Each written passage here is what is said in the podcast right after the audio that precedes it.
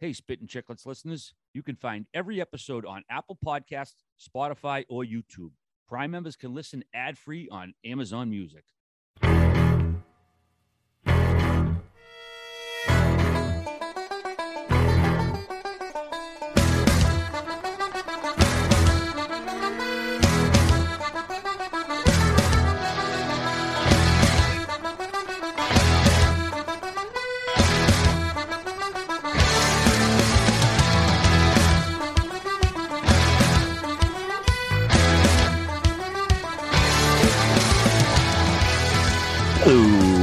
Everybody. Welcome to episode 131 of Spit and Chicklets, presented by New Amsterdam Vodka.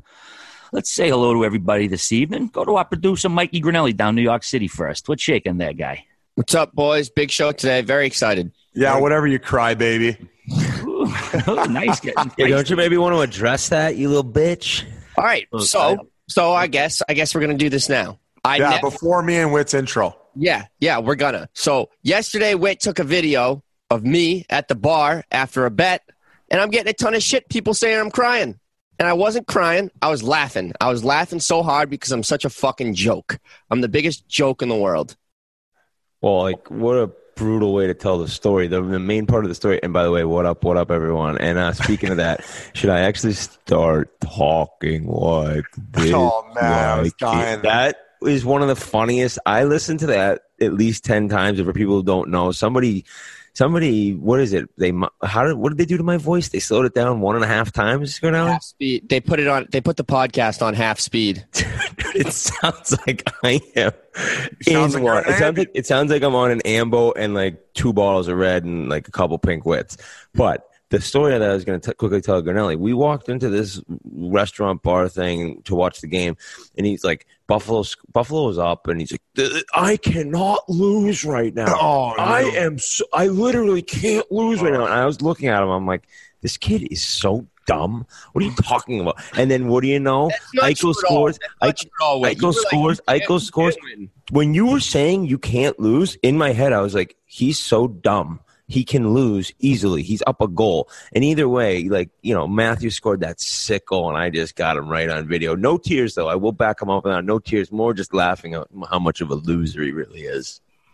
Complete pigeon. I'm a loser. That was bad. I'm, I'm, I deserved that though. I, I was being cocky, way too cocky. Very, very cocky. Yeah. Very one goal, one goal leads uh, absolutely nothing in NHL gambling these days. And there's the other fellas. Uh, Ryan Whitney just chimed in. Where are you right now, Wits, to, for the audience? Uh, I just drove home from New Jersey. I was um, I was out there doing some work for the NHL Network. Not a big deal. And I actually came up. You know how I'm stat guy when I come home, boys. Well, I just wanted to do this one quick. Like we're just getting this out of the way quick. I couldn't believe this stat. I love this one. I wrote it down on my phone. Look.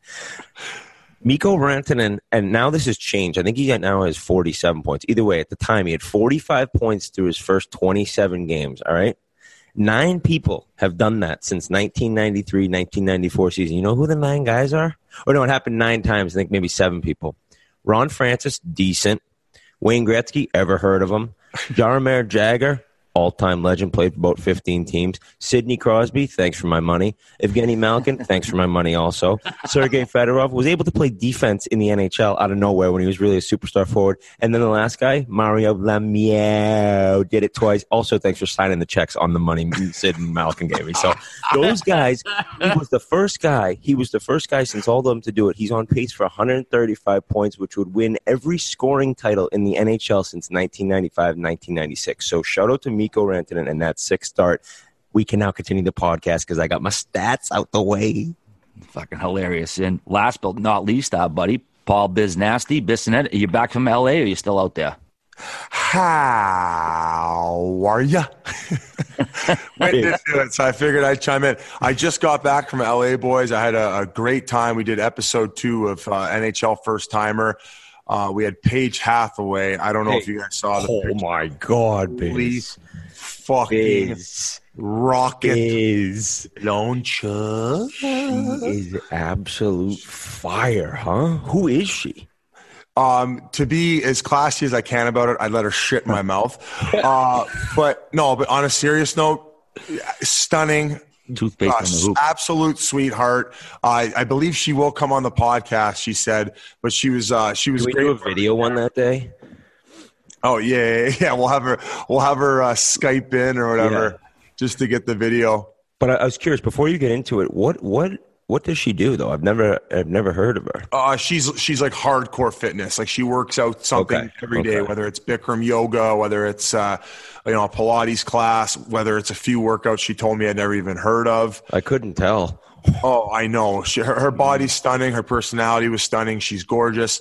Uh, she came with her friend uh, Bear DiGigio. He owns a bunch of paintball parks in Los Angeles area. Oh, buddy, you don't understand how lucrative paintball parks are. Really? Oh yeah, man. This guy's probably making a million bucks a year off paintball parks. Like, Is like, that a gets- total guess? Buddy, he gets like the Lakers come in to, and, and book the whole thing out. He he'll get like Chief Keef. He'll get uh, he'll get like weird people who you would never know were into to paintball. Just go to his Instagram and and uh, and the the business one, and you'll see all the guys that show up. Uh, I think Kobe Bryant's been there. Dan Bilzerian goes in all the time, but Was uh, he. uh, sorry, go ahead. Oh no, no, he he he came with her, and, and they just they they're friends, and they fed off each other, and it was just great content. One criticism I've gotten so far is like, hey, like you know, maybe give this opportunity to somebody who wouldn't be able to afford it. And listen, there's five episodes. We're gonna get to that. This one had a little bit more of a script to it, so we needed people who were going to be 100% very comfortable in front of the camera. We we ran some funny little uh, uh, skits uh, I don't want to give too much away, but thank you to the Los Angeles Kings organization, uh, all the people who work for them. I played in the organization. I don't know if you guys know. I helped them win a Calder Cup, so not a big deal there.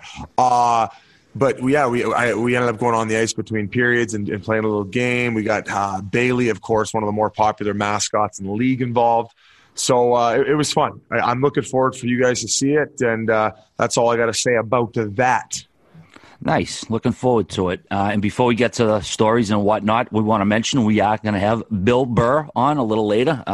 Boston native, uh, world famous comedian. Come on, he joined us for quite a while. Uh, a wide ranging, wide ranging interview was pretty good. Can't wait for you guys to hear that. And uh, big news. Basically, we all, we knew it was going to happen. It was a slam dunk, but it's still a big deal. Uh, to, to steal a phrase, 51 years after it started expanding, the NHL basically will stop. I, I would think Seattle will be the last team. They were awarded the NHL's 32nd and I would say final franchise Tuesday on Sea Island, Georgia. And the as yet to be named team is scheduled to begin play in October of 2021. Uh, it's owned by Jerry Bruckheimer, the famed uh, Hollywood Uber producer, private equity honcho David Bonderman, and longtime sports executive Tim Leiweke. Uh, they put up the $650 million expansion fee, which gets split up among 30 teams. Vegas doesn't get a cut, but they're also exempt from the expansion draft. Uh, they're also spending upwards of 800 million to renovate the 56 year old Key Arena, which is where the Seattle Supersonics used to play. It's weird. It's a weird uh, arena. It's like subterranean. You got to like go like in the building and walk downstairs to get to the to the playing surface. It's it's pretty wild. So they're basically spending about a billion and a half dollars uh, in investment to get this. Uh, basically, they're going to have the same expansion draft rules that Vegas had. So you got to think opposing GMs are going to be a little bit more on their toes, so they don't get fleeced like George McPhee undressed them a couple years ago. Um, and basically, yeah, it's been uh, so it, will be 21 years since the, the last team, uh, true expansion teams, which were Columbus and Minnesota. Uh, right now, Dave Tippett is the only real hockey guy affiliated with them. He's going to be a senior. He is a senior advisor. He's going to have a big hand in uh, picking both, both the coach and the GM. Stevie Wise probably a name to keep an, an eye out for. You So think? got- Uh, uh, I don't know. I don't see that. We'll see. Uh, a couple, couple more things before we get to you guys. Uh, to make room for Seattle, obviously, Biz, you know this. They're going to be moving Arizona to the Central Division. We'll Wait, what? on that. To And- tough travel for the What? Yotes now. Yeah, and they already have 33,000 season ticket deposits and an additional 32,000 names on the waiting list. So um, this, man, it, it- this feels like it's a success waiting to happen. Um, Biz, let's go to you first. It's going to affect you more. Well, you know, all I want to say about that, guys, is I'm very proud the way the Arizona Coyotes have been playing lately. They've won four in a row now. And despite getting the news and distraction yesterday of finding out, hey, you're going to be switching divisions and playing against far greater competition, they put that to the back of their mind. They focused on the task at hand and got the job done at Staples Center. So proud of those guys. Adin Hill, 4 0. This fucking kid's a stud. Yeah, He's a he big guy. He's very good at positionally, and when he needs to be athletic, he can be athletic. And I feel like he's just. I, I'm not getting too horned up. I know he's only played a few games, but uh, you know when someone just has that kind of gamer mentality, I I, I, think he's got the juice, boys, and, and Coyotes have a, a, very good problem on their hands when they have a lot of good goaltenders in their system. They they even got a couple other guys in the minors who are like six five. I think they're they're breeding them in a lab or something in Tucson. Well, uh, it, it, back to the Seattle, the new Seattle team. Oh yeah, yeah um, good, good little talk about the the Yotes. I think it's going to be great. I think it's going to crush. I think Seattle uh, I, have been there once. I was on a golf trip. We were in one. We went out for dinner. I don't really remember it that well, but it seemed really nice. I do think, though, or no, I don't think I read that they're the largest city in the country, I think, without an NHL and NBA team, something like that. So it makes sense. I mean, there, there's enough people there to support, obviously, uh, you know, get a diehard get a diehard group of fans together. And Ra, I can't believe you just said there was there's that many season tickets that have already been say there's 32,000? 33,000. Yeah, they got that many. People put uh, somewhere between 500 and I think $1,000 down within 20 oh. within 24 hours they got that. They, and then they got another 32,000 names uh, on a waiting list. So yeah, Which means people, like some of these people may not actually buy the season tickets even though they put it in their name in, but like they're going to sell out their season tickets. That's absolutely like, right with the waiting list. So, and, yeah. And so that I mean that's great to hear. And you just got to think. You mentioned how the the draft, the expansion draft, won't change, and it and the Seattle owners said basically, I'm sure they said no chance it's changing because Bill Foley paid 500 million. I just ponied up 650 million. So I'm not going to not get the same chance to be successful that he did when I'm paying 150 sheets more. So I think that that'll make them maybe not I mean, Vegas, Vegas went above and beyond. We know that. My wallet knows that. My bank account remembers I was wrong. I don't necessarily think that's going to happen again, but they'll definitely be competitive enough. Um, the the quote that I left at too is I think it was Bonderman, the guy. He has like I think he has most of the money.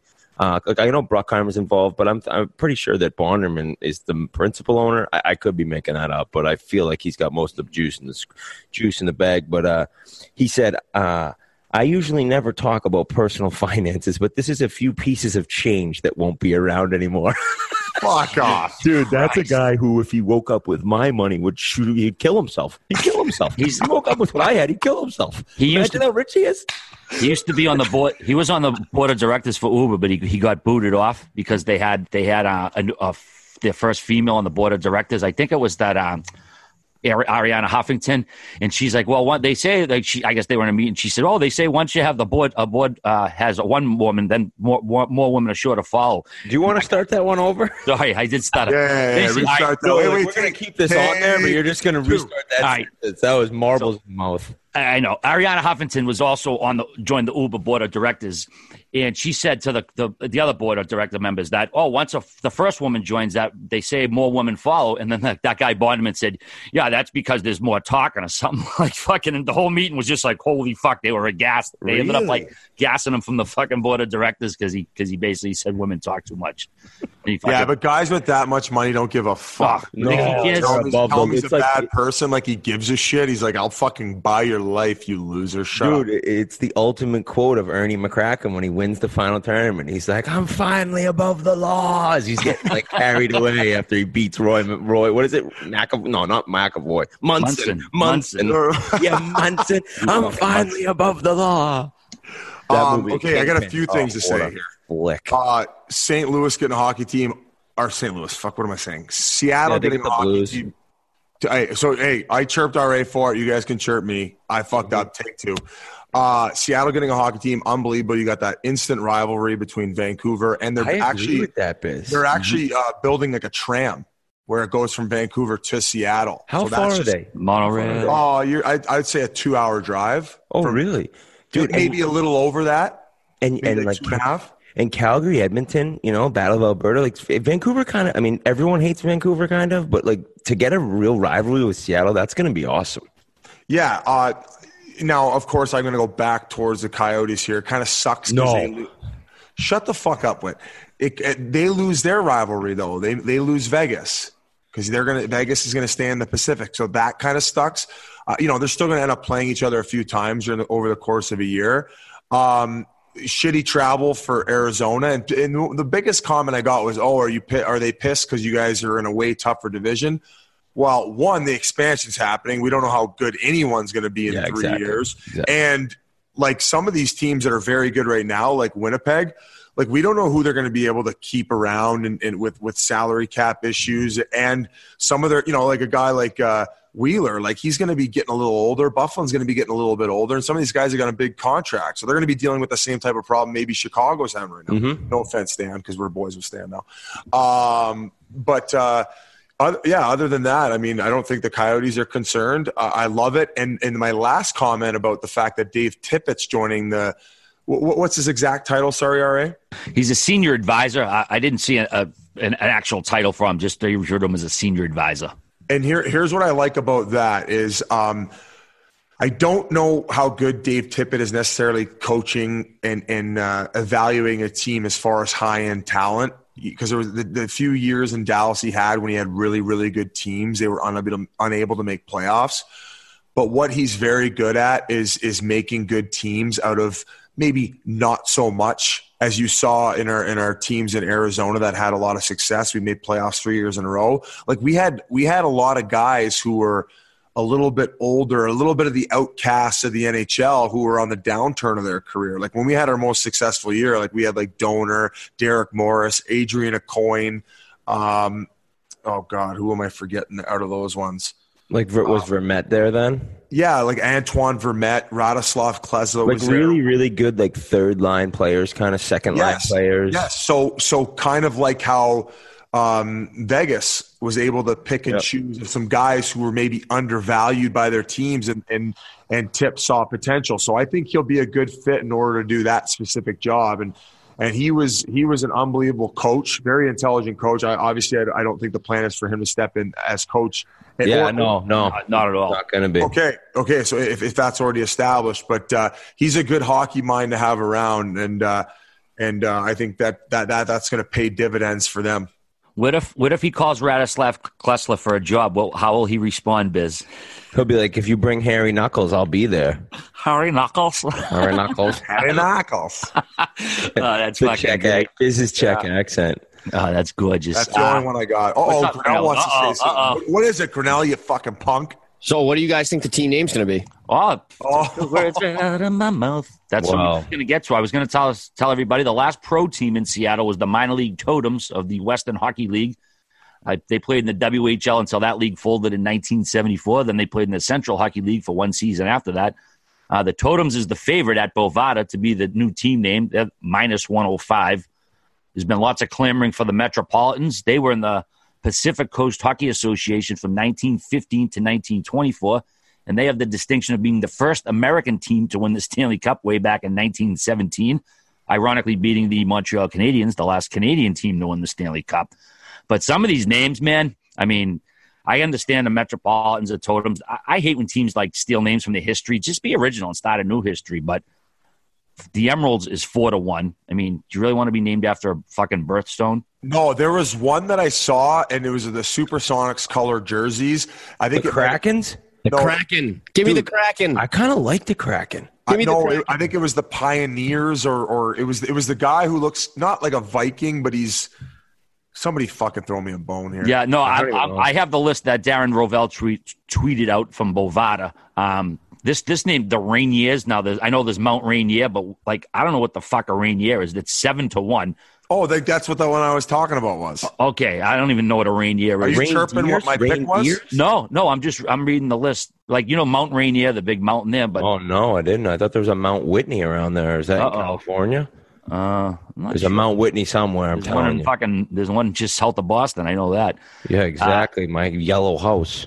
Another team, the Sockeyes, that's seven to one. That would be the second fish logo. Uh, I think the name works. It also won the Seattle Times online tourney. They had, you know, Sockeye. It's kind of like got a punchy name to it. Kind of works for hockey. Isn't that a fish? yeah, yeah, it's a Okay, fish. That's why I just said it would be the second fish logo. Okay, okay. I don't, I don't, I don't hate it. I don't hate it. Uh, we just mentioned release the Kraken. Uh, that's seven to one. Uh, I'm not sure.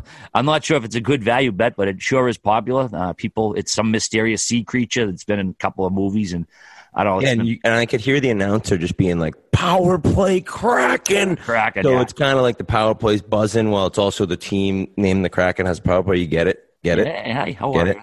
You? Uh, a couple more here. The Renegade. Hey, I'll say this. Yeah. That's a good sell on that name, and I like it a little bit more after you. Power play Kraken. Yeah, it's definitely ripe. It's ripe for possibilities for sure. Who- with the pop culture aspects. And Who would you get if you could for a celebrity to say it? And then it would come on the jumbotron every time. It was like power play Kraken. Oh man, that's a great question. Oh, I feel like there might have, there might have to be some Seattle roots there. Maybe if you get Eddie Vedder and he's just like power play super. Kraken. Come on, way too. predictable. Gee. Yeah, I don't know. I don't know anyone else from Seattle. I don't know who could do it. I could do it even. I, I was on the I was on the big screen for Vegas. Unfortunately, it was me being embarrassed saying they were going to be the doormats. Maybe I could get on the positive side of the Seattle the Seattle big screen and and be their you know announcer for power plays. What's cracking? Uh, this name, the Renegades, at sixteen to one. That sounds like a nineteen fifties fucking street gang that your father was in or something. The Renegades. The Renegades, tough Yeah. name. Yeah. Sea Lions twenty two to one. Seals twenty two to one. There's actually the, the of course there were the California Golden Seals, and there's still some of their DNA it- still in the uh, NHL in the form of the Dallas Stars because that's who they eventually became. The Evergreens twenty eight to one. Is that for real? Uh, the Ever- whales at the whales at twenty eight to one. I feel like if you're going to be a whale, you should be a specific kind of whale. Uh, the Cougars at twenty eight to one. They have a logo Yes, for this already. It's a forty eight year old divorce. Hey, imagine we just kept naming. imagine we just kept Thanks, naming names for another twenty minutes. Yeah, people and like are going to puke. People are fans were like, puke. "Holy shit!" All right. No, people but, are but then they were, but people are stubborn.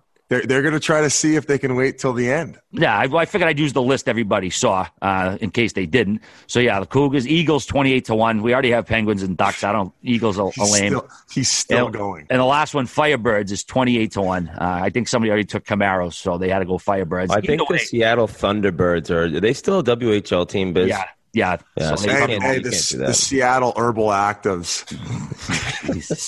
Promo code Biz. So anyway, Seattle Seattle, one You hitters. got the promo codes on the shoulders. in three more years, Seattle will be starting up. The you know, Seattle Biz twenties. The Seattle CBD. uh, fuck me. Oh shit! Nice. The Seattle I- Eagle, Eagle Energy Biz twenties. Up to up to Biz forty for the holidays. You have to put in your promo code to get into the arena. They don't swipe a ticket. They just Hey, every time there's a promo. four-minute minor in their favor, they get the forty percent off. All right, what's next? Yeah, one We gotta- other we gotta quick note. We got to move on, boys. Yep. Uh, so, yep, Seattle starting up in three years. Looking forward to it. It'll be here before you know it. NHL's got 32 teams. That should be it. Um, basically, if Quebec is going to get a team, it's going to come from somewhere else. Uh, the NHL is projecting a salary cap for next year at roughly 83 million. That's about a three and a half million dollar increase, uh, which would take the floor up from 58.8 to about Stan's going to be excited about that. 62.3 million. Uh, one other big thing that happened: Ty Bertuzzi was suspended two games for soccer and Matt Calvert uh, at the Wings bench after they one of the Wings grabbed Calvert's stick. He was kind of jostling, trying to get it back. Uh, Ty Bertuzzi dropped his glove, gave him a little uppercut action, ended up getting two games for it. Uh, what's your take on that, Wits? I, I thought it was hilarious. I mean, I know that like, I just was like, this is unbelievable. Like first, the night before, I, I love Tyler Bertuzzi's game. Smart player, but plays feisty with passion. And he was trying to fight Marchand all game. We talked about that when the goalies didn't fight. And then the next night, he was he was he had enough of Calvert and. You know, Larkin had originally grabbed his stick, and then Calvert. Oh, I don't blame him. If somebody's holding your stick, you're. I mean, it's a passionate game. You're give me my fucking stick back. So you kind of Like your wrench. And then at that point, you know, Bertuzzi's like, all right, fine. Instead, you know, it would have been no issue if he uppercut him with his glove on, but drop the glove, quick sucker shot. And you, right after, you can see Larkin looking around. He's like, uh, anyone see that? Well, there's cameras everywhere now, unfortunately. But I mean, you know, I understand the suspension. I still also think it was just a, a pretty hilarious move. Um, I I like his game too. He's he's kind of a poor man's uh, Matthew Tkachuk right now, and if he can elevate his game, or or to piss everyone off at home, if he can scale up. Uh, I, I I said that way too many times last episode, by the way. So that'll be my one and done. What are you going to say, Grinnell? About everyone thinking he's uh, Todd Bertuzzi's son? Oh, really? Was that what was going on on Twitter? A lot of fans embarrass Nephew. themselves His out of nephew. themselves. Yeah, I mean, like oh, like father, like son. I mean, I thought I'd get one or two of them on in replies because I was having some fun with the Red Wings. Oh the night. shit! You're saying like hundreds of people? It was significant. I was I was actually embarrassed that it was that many people. I mean, I, I know the fake names, hockey fans. but it takes two seconds to fucking Google. Like, just Google it so you don't look like a fucking du- a dummy on Twitter. Exactly. But Um, way of the world. Bert's gonna come on this at some point. Big Bert.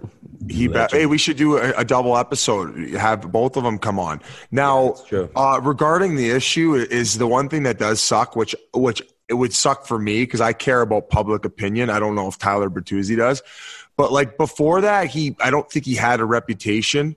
Now because he's done that, every next move he makes, people are going to reference this. Like that's like that's like one of those things where like yeah, you can chuckle about it because no one no one had some real damage done to them, but it's it's a horrible look. Like oh, No, to don't know. That, like I, I never did something that dirty other than bite a guy's finger.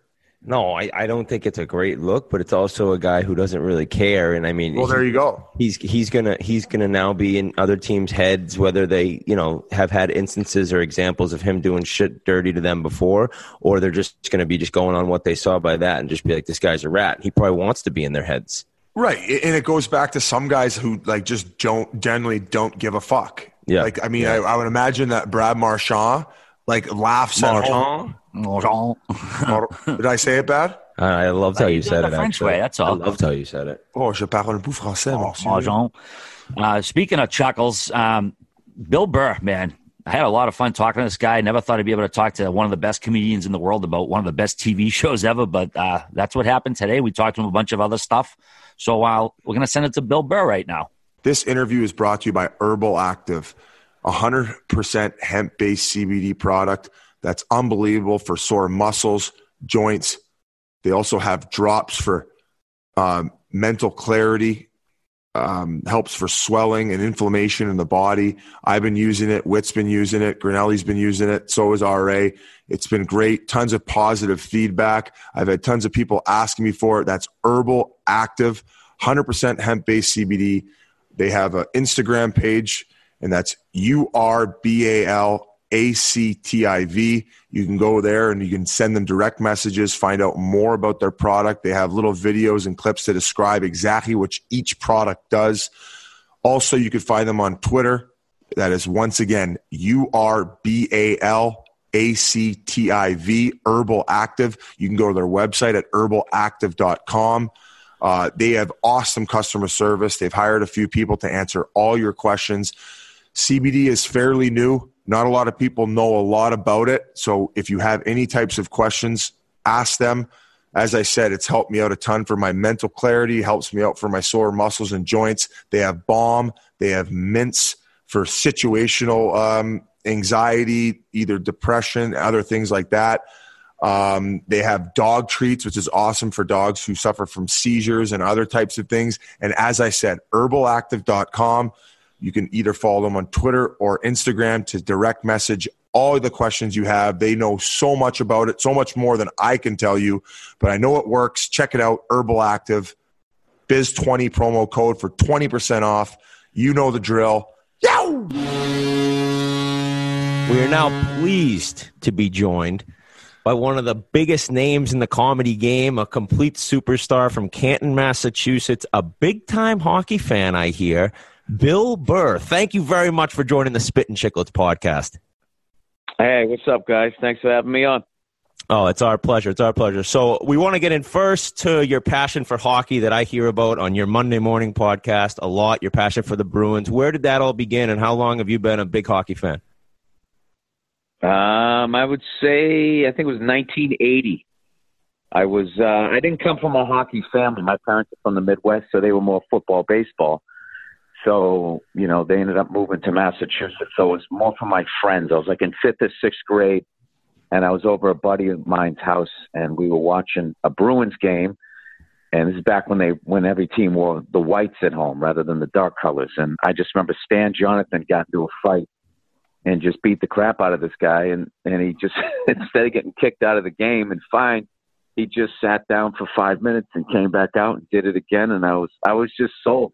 Like um, I've never understood people who want to get the fighting out of hockey. I think I like it because as much as there are, you know, there can be punks in the league. I always felt there was you could be more of a punk in other sports just because no one could beat the crap out of you.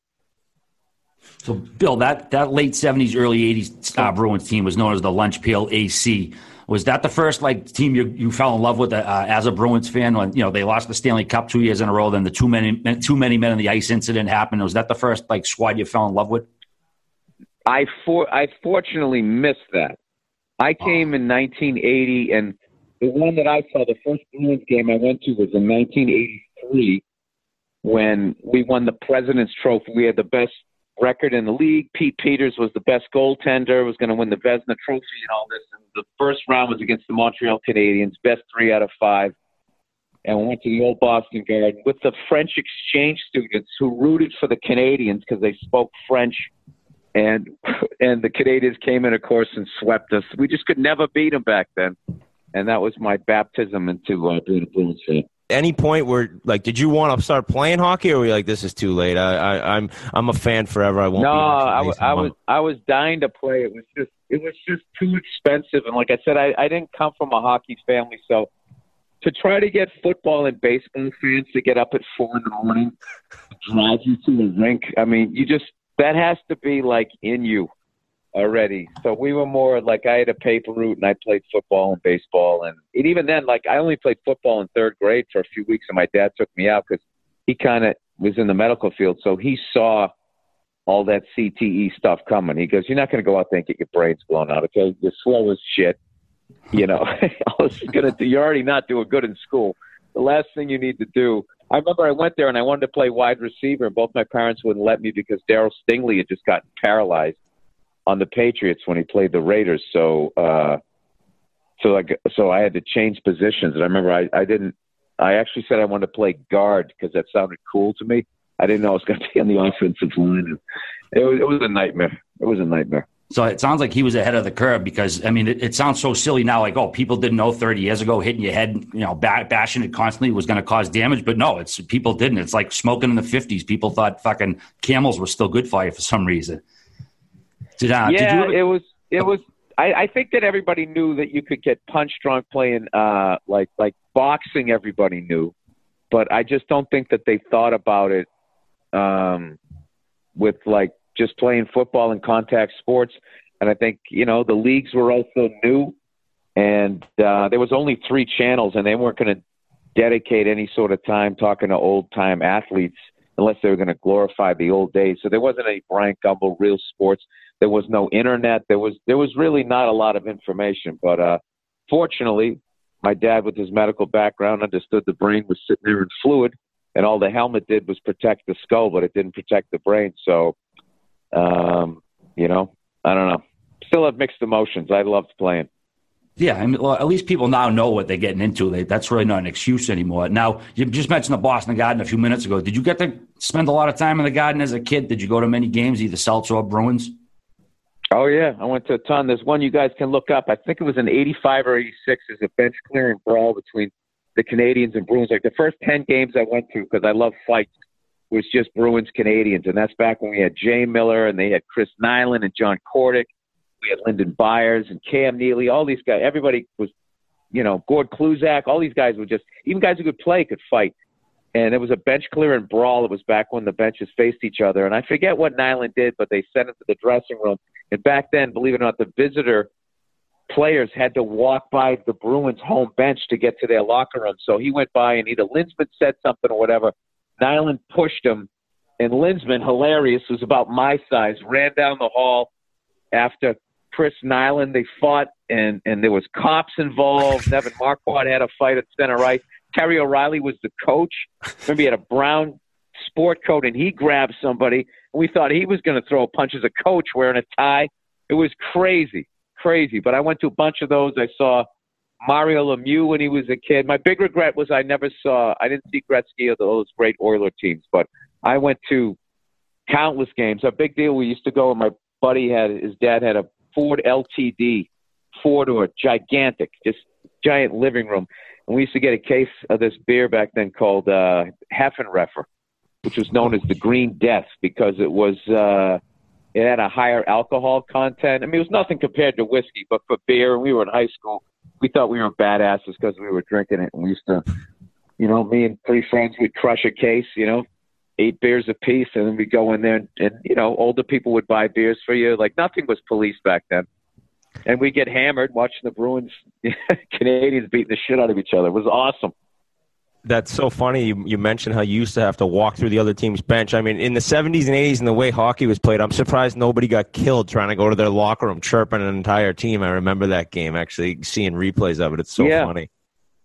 Yeah, and the benches faced each other, so they didn't have to kind of look down to talk to each other. They were across the ice, Yep. just staring at each other, yelling, and it just it just elevated it. Another great thing back then was how so many of the rinks were like different sizes. Like it was only regulation from the goal line to goal line, but after that, it was this weird thing where the Bruins had a smaller rink. Like I remember when we played Edmonton, like they deliberately in the finals, like we wouldn't like we wouldn't uh, cool make the ice nice and cool. We had it a little mushy, trying to slow him down. I mean, it was just all that Dukes of Hazzard, Boss Hogg shit that was going on back then. and then, of course, they'd have they'd have their shit like freezing cold. I mean, it didn't make a difference because they were flying past us. I remember Glen Wesley missed that open net in overtime, and everybody thought everybody was like, "Oh, then we would have we wouldn't have beat those guys. We still wouldn't have." I mean, it could have maybe given us a little bit of faith, but like, I mean, when you you look at those Edmonton Oilers teams in the '80s, that's like the '74 Pittsburgh Steelers or the. It's like half the team is in the Hall of Fame. I mean, that just doesn't happen, you know.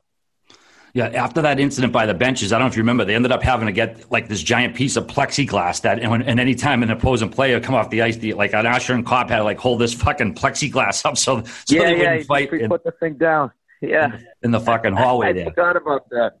Hey, where was the Milbury incident with the shoe and all this? Was that beforehand or is this in the midst of it? Oh, yeah, that was Madison Square Garden, and that was uh, that was. I Be- think. I think that was before I went to my first game. That was the early '80s because I want to say Wayne Cashman was still on that team, um, and he always gets shit for beating the guy with his shoes. You really watch it; he just takes it off and he winds up like he's got to do it. And if you see this sad loafer in his hand, like that, life had already beaten the shit out of that guy. There was really no reason to beat him with his own clothing. It was almost like just a dad back in the day of just giving that to his kid. He didn't actually hit him, or most of the time he did in the Boston area, but that one was just a little threatened. Don't even come near me, you pigeon fan. I hold your terrible shoe in my my Yeah. right now. You know what's funny about that highlight is the Rangers are literally squaring off with the Bruins, and then the second the Bruins start going into the crowd, all the Rangers stop fighting. They're just stand there like, "Whoa, whoa, oh, this kind of this This just escalated. escalated. What the fuck?" It's the funniest shit ever because these guys are ready to kill each other. And one guy in the stand, he, he either took somebody's stick or hit somebody on the Bruins, and O'Reilly or somebody just went like right up and over. And then that's I think that that even for hockey back then, that was mind boggling. Even to the Rangers, they were like, "Whoa, man, what the fuck?" I would have loved to have been a fly on the wall in the Rangers dressing room after that game if they were like, "Those those get Bruins are out of their fucking mind." I mean, we're just out here punching each other in the face, bare knuckles. These fucking guys are going in the stands. Well, actually, I'm I'm a big time NBA hater, and people always talk about the malice at the Palace, Detroit, Indiana. I'm like, are you kidding me? You go see the Bruins at MSG. Those guys had skates on on the concrete, dummying fans. That was nothing in, in Detroit. Yeah, but I got to say, I, I I was 100 percent. Other than the fact that uh, what's his face? I never forget his name because he switched his name. Whatever his fucking name was back then. Uh, uh, Meta, Metta World Peace. What the hell was his Oh, name? Ron Artest. Ron Ron Artest, Artest. clown. Ron Artest, and 100% sign off on what he did. And other than the fact that he got the wrong guy, that bullshit where an athlete has to be, you gotta, you gotta, you know, you gotta maintain your composure and all that. Just Fuck because a fan buys a ticket, he gets to say, you, you, you know, whatever he wants. And like, did, I, back then I was doing a bit. I was like, name one bar in the world where you can take a full beer and throw it in any man's face and you're not in a fight. And not to mention a guy who's a foot taller than you. And it was just such a punk mood how that guy did it. And then he sort of stepped to the side. That that poor bastard who like worked at like a Staples, all of a sudden staring down this angry six foot ten inch professional athlete. But I, um, you know, I don't know. You can't professionally, you can't say it. I guess if you run a league, but I didn't find there wasn't one thing wrong with that. uh, I wish it happened more. It only needed to happen about three more times, and that would have shut up a lot of fucking people who never had a fight in their life yelling at these people who, if they just stretched, would accidentally knock them out. I hate when people do stuff like that. Yeah, my favorite example Fans, is when the fans. guys the guys chirping Tie Domi, and all of a sudden the glass falls in in the penalty box. He's like, "Oh shit!" And Domi just starts unloading on him.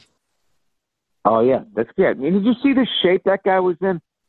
What crushed that glass was not the guy's strength; it was all the pizza and booze the guy had in him. It was just lard. The, the glass caved in. I mean, that shit is designed for professional hockey players to slam into one another. And this fat fuck just leaned on it, and it just it just tapped out. It, it I'll really say was. this as a guy who's got a few screws loose. I pray for situations like that where it gives me the green light to get in there and just fucking sucker someone. And and and hey, like uh, No, can't you be never want to critical suck about at it. somebody.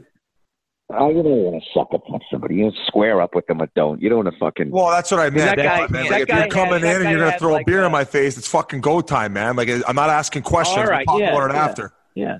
And that's the thing.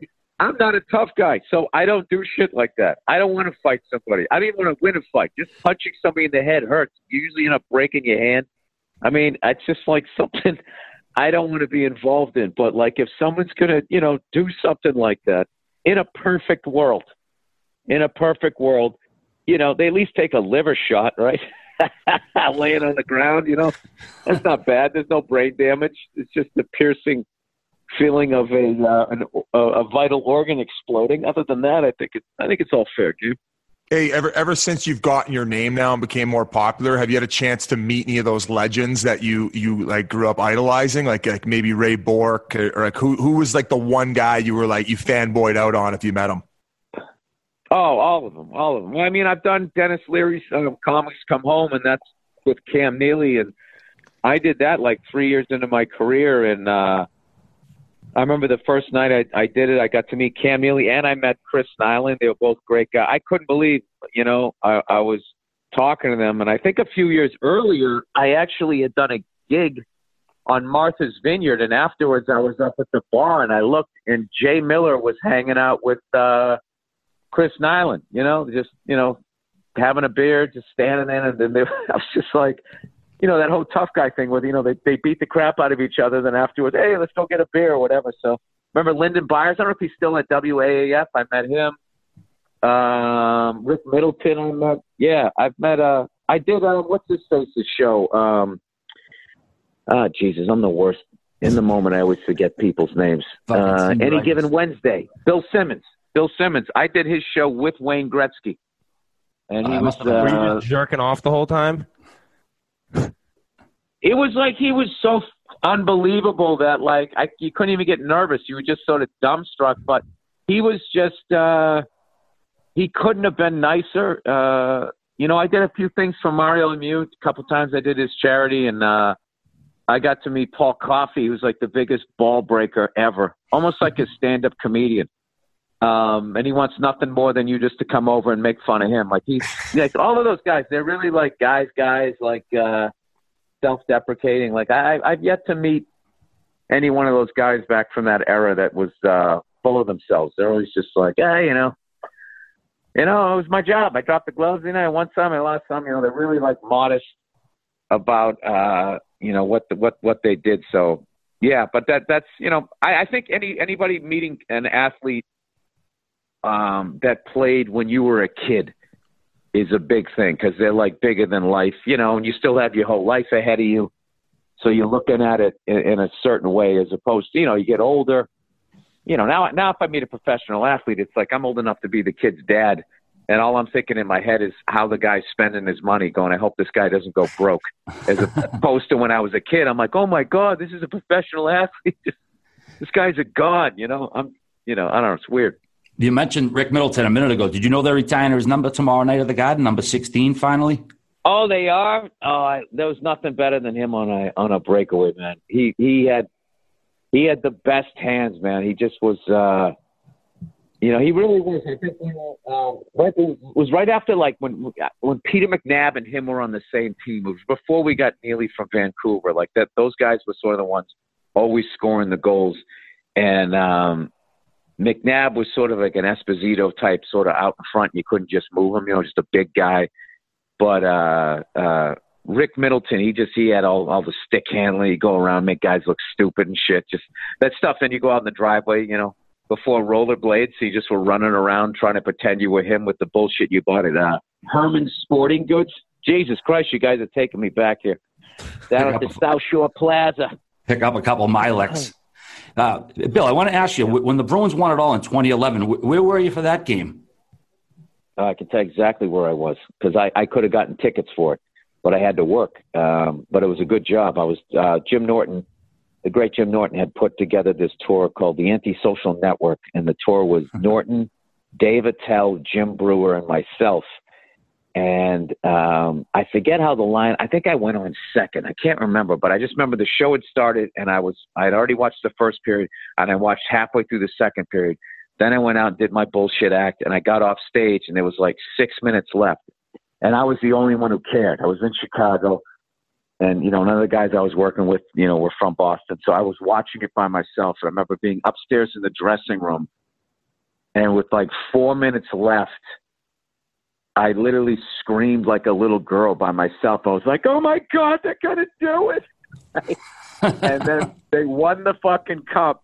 And I remember there was this meet and greet, and and I I was late. I was like a 15 minutes late for it. You know, I got shit for it online for not being down there, but I was up there by myself and because I, I just wanted to see. Because every year, all these years of watching hockey at that point, let's see, 1980 to 2011, that's 90, 2000, 31 years of watching and just every year just seeing some guy taking the, the Stanley Cup and lifting it up over his head. I was just thinking after a while, am I ever going to see somebody with the Bruins jersey?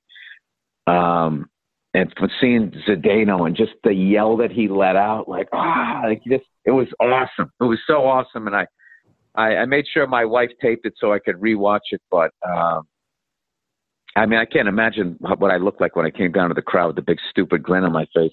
And at that point, it was like I, I could die as a sports fan because I had seen the Patriots, Red Sox, Celtics, and Bruins. I mean, I'd already seen the Celtics in the 80s win it. And now I'd, I'd seen a Stanley Cup, a World Series, and a Super Bowl. And I was just like, man, I'm, I'm this is good. I, I can no longer bitch as a fan. And fortunately, we've continued to win. And I've also continued to bitch for some reason. Yeah, because we're, we're from Boston. That's what we do. That's what we do.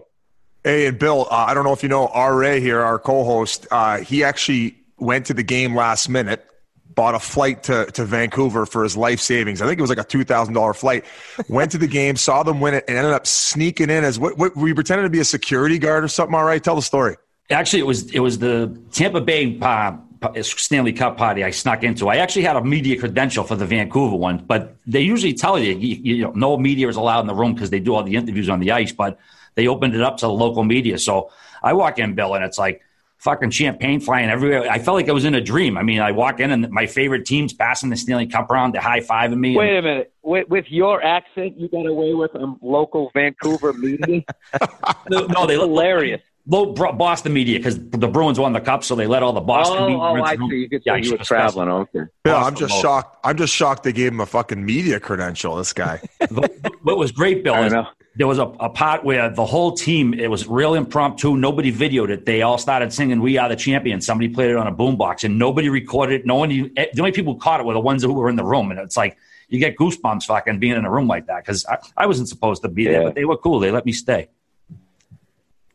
Yeah, those guys, uh, that's, yeah, that's been my experience. I did another year. I did Comics Come Home. Uh, it was right after they had won the Stanley Cup. I think it was uh, probably uh, the beginning of next season and um, Neely and Leary somehow got the, a lot of the guys from the team to to come on the stage in the end and wave goodnight. Thank everybody for raising money uh, for the Cam Neely House, and uh, I was blown away once again. First of all, the shape that they're in is just ridiculous. There's there's not one fat guy in the NHL. Back in the day, uh, Tim Thomas was, was a little chunky.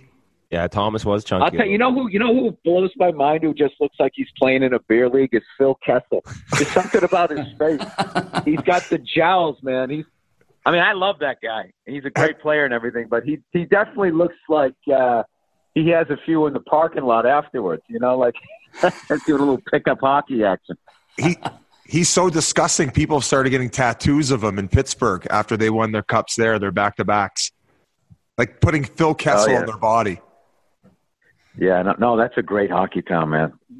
Pittsburgh is, is I'll tell you, you know, traveling around, I've gone to most of the. Uh, I think I've seen a home game of every team except for uh, Carolina, Vegas, and uh, Ottawa. Those are the only three ones. Every place else, I've, I've just through doing stand up on the road um, and booking it around a game. You know, I've been able to go, and uh, that's uh, Pittsburgh is a no joke um, hockey town.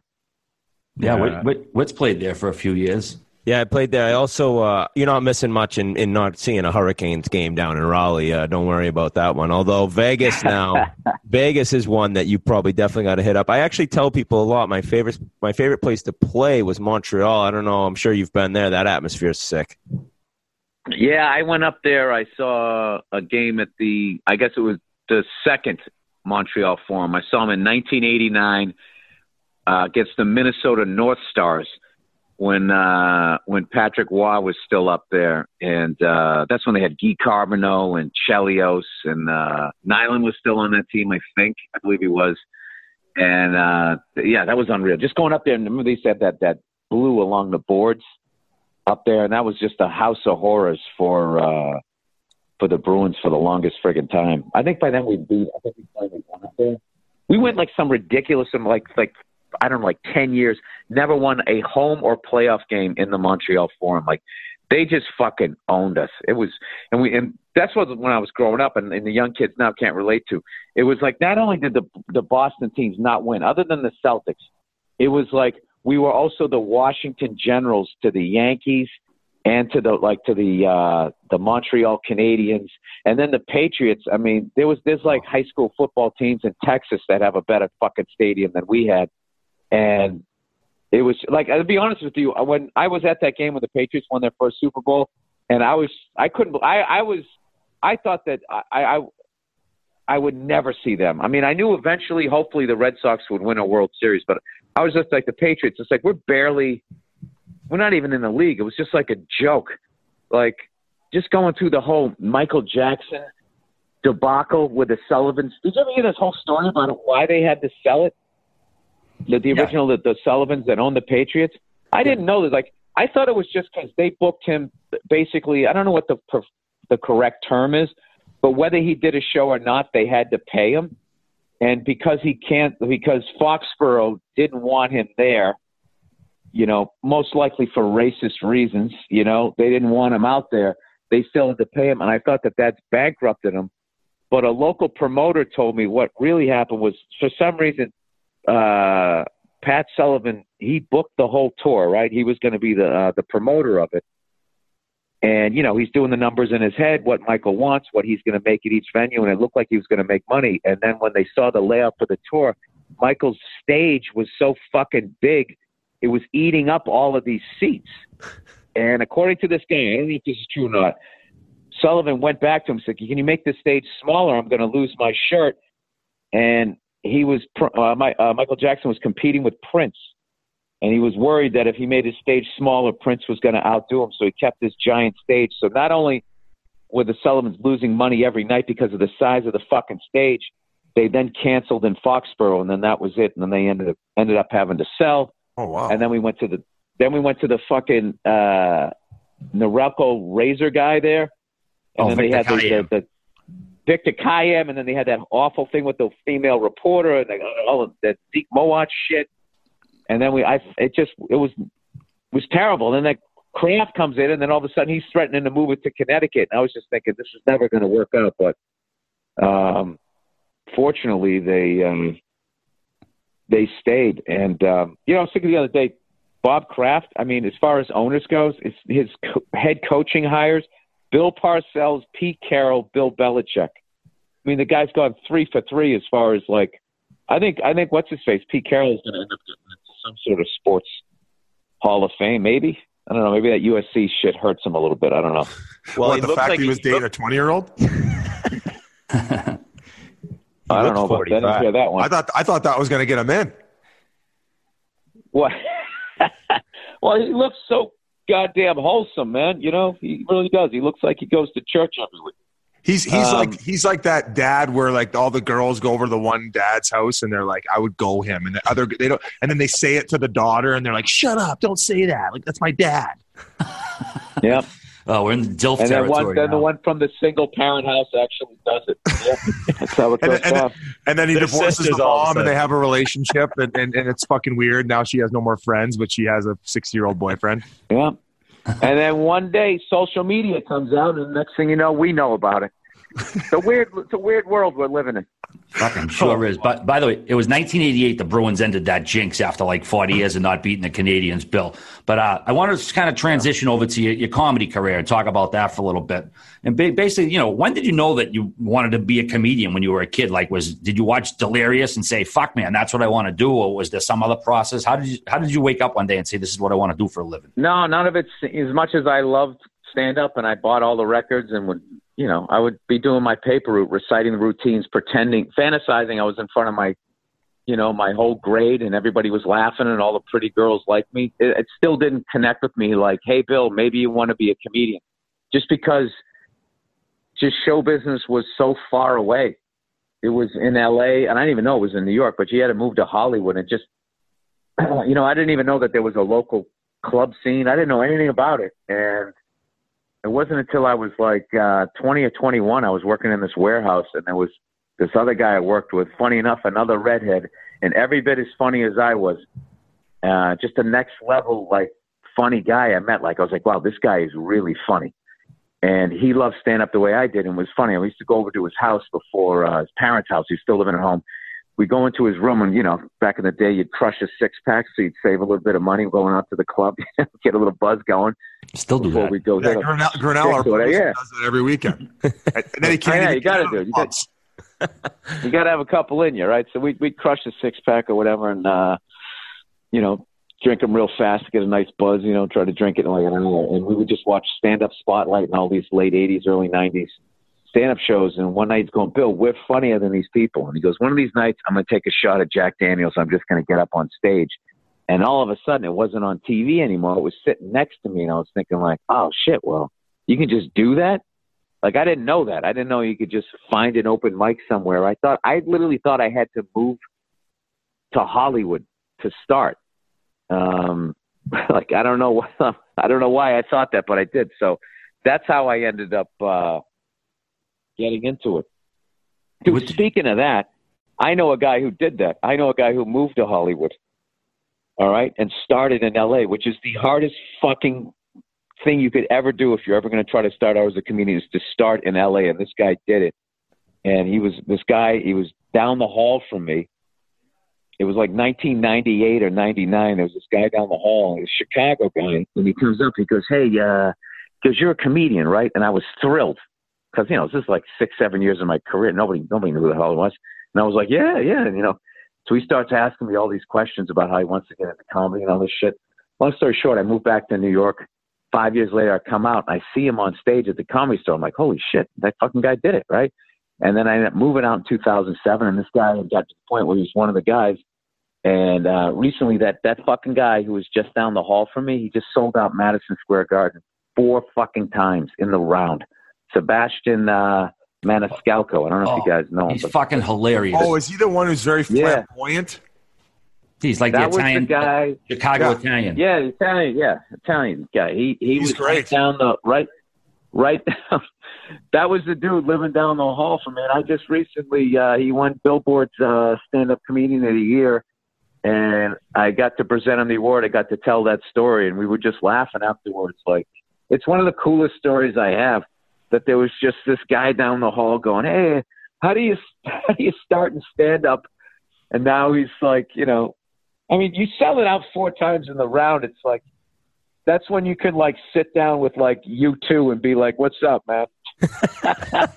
hey Bono, I did I the guess same they do thing. stadiums, you know.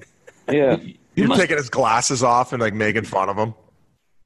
yeah. I mean, yeah. So, but anyway, so luckily I started in Boston, and uh, there was all these just incredible, incredible headliners that I got to open for, and I mean, the hours and hours and hours that I watched those guys and just learned and learned and learned and learned and learned. um, Kevin Knox, Tony V, Frank Santorelli, Don Gavin, Steve Sweeney, um, on and on and on. Mike Donovan. I always forget a few guys each time. I, try, I always try to say all their names because I learned so much from all. Kenny Rogerson, um, yeah, uh, just a whole bunch of those guys, and all of them just went up and in their own way, just fucking leveled the room. And killing in Boston, I quickly learned killing in Boston was killing. And I went other places, you know, when I first got down to New York and I worked some of these places in Jersey and the tri state area and some of the oh man, that guy killed, he killed. I was I was like, he had a good set. He wasn't like when these guys in Boston when they were killing, I mean I guess because it was a 400 seater too, but it just like when Kevin Knox was on stage, the whole time he was up there, it sounded like there was a jet landing, but it was like hovering because it never quite landed and shut off its engines. Like it just, they just murdered, and they just kind of showed you, um, John Pinette. I saw John Pinette one night coming to co- the Nick's Comedy Store, uh, Nick's Comedy Stop, finding comedy clubs now. He came in and did a 15 minute spot and got a standing ovation like, just, you know, I've seen people get standing ovations, but you got to kill for an hour. He fucking destroyed so for 15 minutes, and the place was like half full. It was like 40 people standing up applauding this guy. And he's like, ah, sit down, sit down, whatever. It was like, it meant nothing to him. And I just remember seeing that, like, that, that is killing. And, uh, and then when big guys came to town, like Brian Regan was a guy I saw fucking murder you know, I don't know. I've seen a lot of greats. So there's a, you know, in hockey, there's a million stories of a guy who, um, you know, gets found because a scout went to watch a guy on his team and sees him, and you know, you get the one break in hockey to make it to the NHL at times. Was there anything you look back on like, holy shit, that was that was the game changer? That that was what really kind of helped my career take off. Um, the way it worked out for me was a bunch of things this long timeline where this led to this, that led to this, that led to this, that led to this. It was all, you know, being lucky enough that my parents moved to Massachusetts. So I started in, in Massachusetts and I grew up with kids from from Massachusetts who were just inherently funny, I think helped me out, you know. Um and seeing those great headliners. I, I think the, the the biggest thing that that happened as far as like me starting to get known and selling tickets was probably um, in 2005. I did a half hour for HBO, and right before it came out, Jim Norton got an acting gig on Lucky Louie, Louis C.K. show on, on HBO, and so he he couldn't do the Opie and Anthony show, so I got to sit in, and I sat in for that show for two months, and fortunately, their fan base liked what I did. And after two months, right as I had some road gigs coming out, my half hour on HBO came out. And um, that was the first time I actually sold out a club, you know, like a 200 seater or whatever. And I dealt with this new pressure. It used to be the pressure of uh, who the fuck's this guy, make me laugh.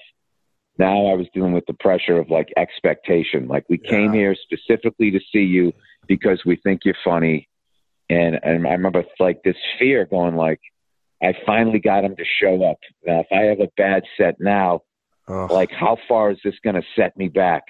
I'll have to have, you know, wait until HBO gives me another half an hour and God knows how many years. So, um, you know, but that's how this business works. It kind of weeds out, it weeds out the weak. So you just have to, even if you're not strong, which I wasn't you have to figure out how to pretend to be strong and fake your way through it, which I did. And it was an adjustment period. It was a good three, four months before I started to, I got used to this different sound when I went to stage, which was anticipation. Before then, it was like, hey, you know, whatever. And I had to deal with these people. Then these people are going to fucking hate me. They don't know who they are. And once I got used to the new sound, I was able to kind of relax into it, and uh, fortunately, go on a nice little run here.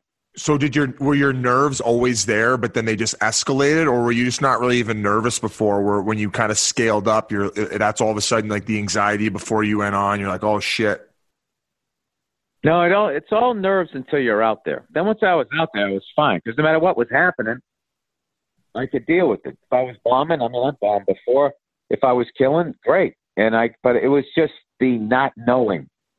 And it's just like, for the love of God, let's rip the band-aid off. Just Yeah. say my fucking name so I can go up there. It's it. That's what it was. It was the uh, the um, the waiting, and then you know before I was known, it was the the nerves were you know you get a drunk aggressive crowd, and you you know you get good at it after a while. Like all comics, once they've done the road long enough, they they know who's going to be the fucking problem as they're walking in. You can be in the green room and just hear somebody's laugh or something. You'd be like, all right, that person, you know, by the time I get up in a half hour, they're going to be three more drinks in, you know. And then once you build a relationship with the club, you can actually call someone and just do me a favor, just watch that fucking guy because I'm not I'm not in the mood for it tonight, you know. And you know, you get you get a little, you know, you got a little Tom Brady. You talk to the referee and you get the fucking call, you know. Hey, you just come out swinging at them, and they're like, "Whoa, what the fuck? I didn't even say anything." No, I, I know, I yeah, know you were going to say something. No, and I've made that mistake. I made a mistake. I, I did a thing for a long time. I thought anybody talking in the crowd was saying that I stunk, and half the time they'd just be ordering food or saying, "Oh my god, that happened to me," and then I fucking cut their head off with the sickle. And I remember afterwards, this is back when I was selling CDs at the end of my show, you know, and all these women and shit would come up to me like, I was just trying to get some chicken fingers. You're a fucking asshole. and yeah, and I would feel like an idiot. And um, Jim Norton was the guy I learned. I saw him. At, I still remember the set. I saw him at Caroline, and he said, "Oh," he just said, "What did you say?" Oh, okay, okay. And he just, you know, he addressed it, and I was just, I remember thinking like, "Oh, you can just do that." I thought if anybody talks, you got to tell them to go fuck themselves. Like it was really, like, you know, uh, sort of just the the part of the world I grew up in, where it was just everybody was always busting balls. And if anybody was laughing at you, it wasn't good natured. Like they were really, it was, you know, as funny as Boston is, there's, or, or Massachusetts, there, there was a meanness to that game. Um, at least with white people, there was. Like white people play that, that giving each other shit. It gets real quick. They bring up dead relatives and stuff. um, and I didn't realize that until I met the late, great Patrice where you know he he'd make fun of my fucking sneakers, and I would just go right for jugular and be like, "God damn, Bill!" It's like you don't even you don't even try to have fun. This is just supposed to be fun. So Kill I had shot. to learn. I was just like, yeah, and I had to be like, well, look, that's how, yeah, that's how the game was played in my house. My own my own my own dad played the game that way. You just went right for it. There was a weakness, you went at it, but there was no love behind it. It was Yeah. just like now grabbing you by the back of the neck and you're rubbing your nose in it. So, Yeah, you're like, at least my wife's Uh-huh. not getting fucked by the mailman. He's like, what? what? oh yeah, all he did was say your sweater was a little tight. And Bill, uh, actually, before we ask another question, I just wanted to remind our listeners that this interview is also brought to you by 23andMe. And now through December 25th, the 23andMe DNA kits are on sale. 23andMe helps you understand what your DNA can tell you about you and your family story. It's named for the 23 pairs of chromosomes that make up your DNA. A, at 23 a 23 a 23andMe DNA kit is the perfect gift for everyone you love. There's never been a better way to give the gift of genetic discovery to your parents, your siblings, your aunts, your grandparents, and to everyone else on your list. It's the one gift you can buy the entire family that will be unique for each loved one. 23andMe Health Plus Ancestry Service include 90 plus personalized genetic reports that offer DNA insights on what makes you unique. And it's easy to do. You simply spit in the tube provided in your 23andMe kit, register your sample to your personal 23andMe account, and in a few weeks, you receive your personal personalized online reports. Now through December 25th, you get 30% off any 23andMe kit.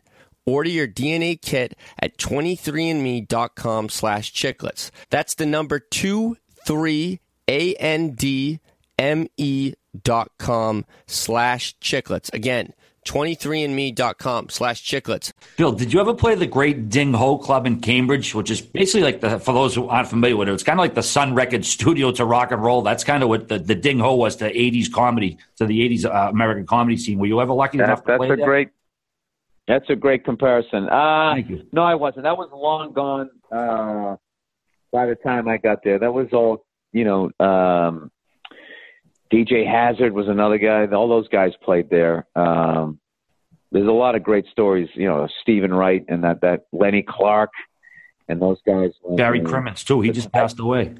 Barry Crimmins, yeah, rest his soul. Uh, all of those guys, they they would, um, you know, the Tonight Show would would go to this fucking Chinese restaurant to watch these guys to pick them. It's crazy. It was crazy, but they, it was like uh, I feel like Leno took the beach where he was doing stand up in Boston when there was no clubs, and he used to be down the combat zone. Excuse me, combat zone, just going on in front of uh, you know, in front of strippers and shit. Um, and then there was a gap. It, it seems like, like he moved to New York or L.A. I don't, I don't quite know where he went after that. And then uh, Lenny and all those guys came, and um, I, I always wondered what what got them, like how it started. I'm sure they told me the story, but we're always, you know, I don't know, They, hanging out after one of those comics come home. So I always forget the story.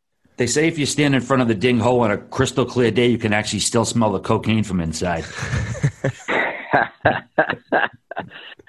uh, I'm gonna have no comment on that. I wasn't there. I heard that those guys. did a lot Oh, Ray was. Uh, yeah, they did a lot of reading when they were there, and they uh, they helped a lot of people out. They did a lot of good. They certainly Well- did. Well, our uh, our podcast, I think we told the line a little bit. You know, the the whole PC culture now. I think we were able to slide by a little stuff just because it's hockey, and you know, some people don't get mad. But I feel like you and comedians in general now have to deal with this new culture, and and I know your, yourself. You know, like you're saying, you you cut to the core, you'll go below the belt, things like that. Is it harder now for you, or do you? Not even really give a shit what people think, and if they're going to be mad at one of your jokes, so be it. It's my joke. Yeah, no, it's it's that's just, just more of a media story. It's it's it's Yeah. way exaggerated as far as like the amount of people that are actually that get offended versus the ones that don't. The amount of people that aren't mature enough to go to a comedy show and just you know understand that they're listening to jokes. You know what I mean? Like my favorite people, the people you know, twenty subjects goes by and it's all it's all good then all of a sudden it comes onto your front lawn and all of a sudden you're not telling jokes anymore you're making statements and then they start telling you what you mean by your joke and you're literally being like that's not that wasn't the point of the joke and they're arguing. Like it's like so you know what my brain is telling me more than i do? I mean i'm the one hearing it. You realize what you're saying is like fucking insane right now but it's just it's just it's just how you know but this is a it, it's it's a combination of social media and the fact that there's 30 million things to look at and and and and take in all at once as far as content that people have to um, they have to make a noise in order to uh, get people to stop. And people getting in trouble is a great way to get hit so that's why if 2000 people go to a show and you get a standing ovation except one person one person got triggered like that becomes the story. And it's like that isn't the story. That is a story but that is not an accurate depiction of what happened. But then they'll turn around and they'll write a headline and just be like um you know uh, uh you know two people you know whatever blah blah blah after his his um what are the words they the, the phrases they use? They use like his ins, ins, in um insidious remarks or uh, incendiary, something about fire. I don't know what the fuck the Incendiary. Incendiary. Yes. Yeah. Comments and blah, blah, blah. And then they'll just say, you know, is so and so into Hitler? You know, they'll do. so then, so then they're not liable. They haven't said that you are. They just, they just presented the question. And then every mouth breathing moron read, oh, this guy likes Hitler. That's how they read it Well, and yeah, then they read the they're reading all of this. They're reading. They're reading this complete distortion of the eve, of the evening, and they never mention that the that you got a standing ovation. Everybody had a good fucking time except for two people. And meanwhile, as you're scrolling, reading the shit, there's all these these ads uh, on on like the side. Like the the amount of money that's been made off of sexual assault and all this horrible shit that's going on out there uh, via clickbait and all these people who are pretending that they care about victims first, and they don't. They care about their money. If you just look at the way that they they they present it, it's like they're not offering anything new. They don't have a decent take on it or anything. They just have a a crazy headline, and then you just have as as many fucking ads as they can possibly jam in there. And I love that they never get called out on. They'll sit there and call comics out on telling jokes, but you know nobody talks about them. You know what what, what they're doing. So, but I, I think all of them. You know, there's a lot of paper tigers out there, and all you do is when they come at you, the worst thing you can do is apologize. What you do is you just go right back at them. It's just what I fucking love about you guys. When that guy did that, try to do the takedown uh, piece on Dave, and you and you know, and he's trying to be all fucking PC, and then, then he actually sticks his fucking foot in his mouth and assumes yep. because you have a female CEO that she's just there as, as you know, uh, you know, to check off a box. And she comes back like, no, asshole, since I've been here, I've grown this company by 30, 40%. And then him tucks his balls behind his legs and doesn't even fucking respond. You know what I mean? It's, it's yeah, like, it's joke. That's it's like the type of the, bullshit. You're taking that side of it, and then you're being a hypocrite by basically saying we hired a woman just to check the box, and she's actually scaled it up. So, like, who who's actually the fucking sexist person here? Exactly. He ended up making himself look sexist because he assumed that that's what you guys did, and then once he realized that that was what was going on, he doesn't even respond. I mean, that's that that that's if you're gonna fucking do that, if you're just gonna dedicate you know, that amount of, of, of words to take one guy down that you never met before, okay? And then if you get something wrong, you know, when they come back at you, and it, you you should, you know, if you were a man, you would have responded. That guy just disappears into the ether. Yeah, so that's a lot of what's going on out there. That's and you know, I found when people when you go at you know, as long as you you didn't do it. Look, if you did something wrong, you apologize. But if you didn't, and someone's just being one of these, you know, douchebags, I don't know what they're they're either they're so in, into whatever like cause that they're into that they can't see you for who you are or even listen to you, or if they're just doing some clickbait shit. I mean, if you go at them, like they they implode. Bill, I watched that part. Uh, I watched that uh, Fox Five thing uh, interview you did. That's one of your top clicks on uh, on YouTube and uh, about when you were talking about your cartoon and stuff like that. You could tell you just ha- you you were in no room for bullshit that day. And she tried to make a comment about how people are upset about you uh, taking a stab at the Christianity, and then you kind of just went on a rant and and put her right into a corner, and it was fucking amazing. And I was having fun. No, it wasn't Christianity. It was the Catholic Church because I think you went a little too hard on the Catholic. Don't you think you went a little too far with the Catholic Church? I didn't even remember saying this some people just sent it to me. I said, "Well, don't you think the Catholic Church went a little too far?" I mean, then that's you know. and to her credit, she kind of she didn't say anything after that. She was a nice person, so that's one thing I don't like about the internet. It immediately becomes like this person's cool, this person's a douche. It's just like, you know, it was her religion probably, so she, you know, she's a little bit of a Penn State fan, you know. they want to they want to dial it down a little bit. You Go know? pop. It's understandable. Yeah. yeah. Come on, put the statue back up. Come on. they were just raping kids. Come on. Look at all the games he won. Bill, the, the, political correct stuff, it, it, feels cyclical at this point. I remember this, they complained about this like 25, 30 years ago, this for kind of first wave of it. And then it feels like, like you said, people just kind of, comedians are going to do what they want. Movie, filmmakers are going to make the movies they want. And then it kind of quiets down and it just feels like people are, are complaining again. But, you know, as a straight white guy from Boston in 2018, you kind of have to walk this sort of comedy tightrope, you know, and you haven't ended up like one of the. I don't. You, but I you, don't. You don't though, Let right? Me ask you this. Yeah. I, I don't. I don't because most people are are adults. Male, female, black, white, Asian, they're adults. They're going to a comedy club and they know that there's going to be a lot of crazy shit said because that's what it is. And you laugh because the shit being said is crazy. You don't take it seriously. All right? So I'm not going to adjust the same way if I'm going to write a script I'm not going to dumb it down because there's dumb people out there. You know, like I got to compensate because there's mouth breathing morons out there. I, I don't need them to see this. And if I make less money, fine. Stand up comedy is the same thing. Like I'm not going to dial down what it is I'm doing because there's people out there that are so wrapped up selfishly in their own bullshit that my favorite fucking thing is the people that get offended by something that was said at a show that they weren't at. That's my favorite thing. It's like you have no one watching. to blame. Yeah, other than yourself for clicking on it. You clicked on it, you dumb fuck. You saw what the title was. it's like you wanted to get pissed off. And if you have anybody to blame, it's the asshole who filmed it and posted it. The comic didn't do it. The comic's doing his job. He's at the fucking club doing his fucking job, saying crazy shit, trying to make people laugh. Bill, what do you, what do you think so, of SNL now? Is it fucking junk or what? Uh, no, I don't think it's junk. I mean, um, there's all kinds. There's always talented people on there, and they always go. Everybody always thinks that it's a wrap and that it's over, and then then all of a sudden the new cast finds their characters, and then you know then it gets then everybody loves them, and then they all move on to movies. It's like I'm so old. I've seen people say.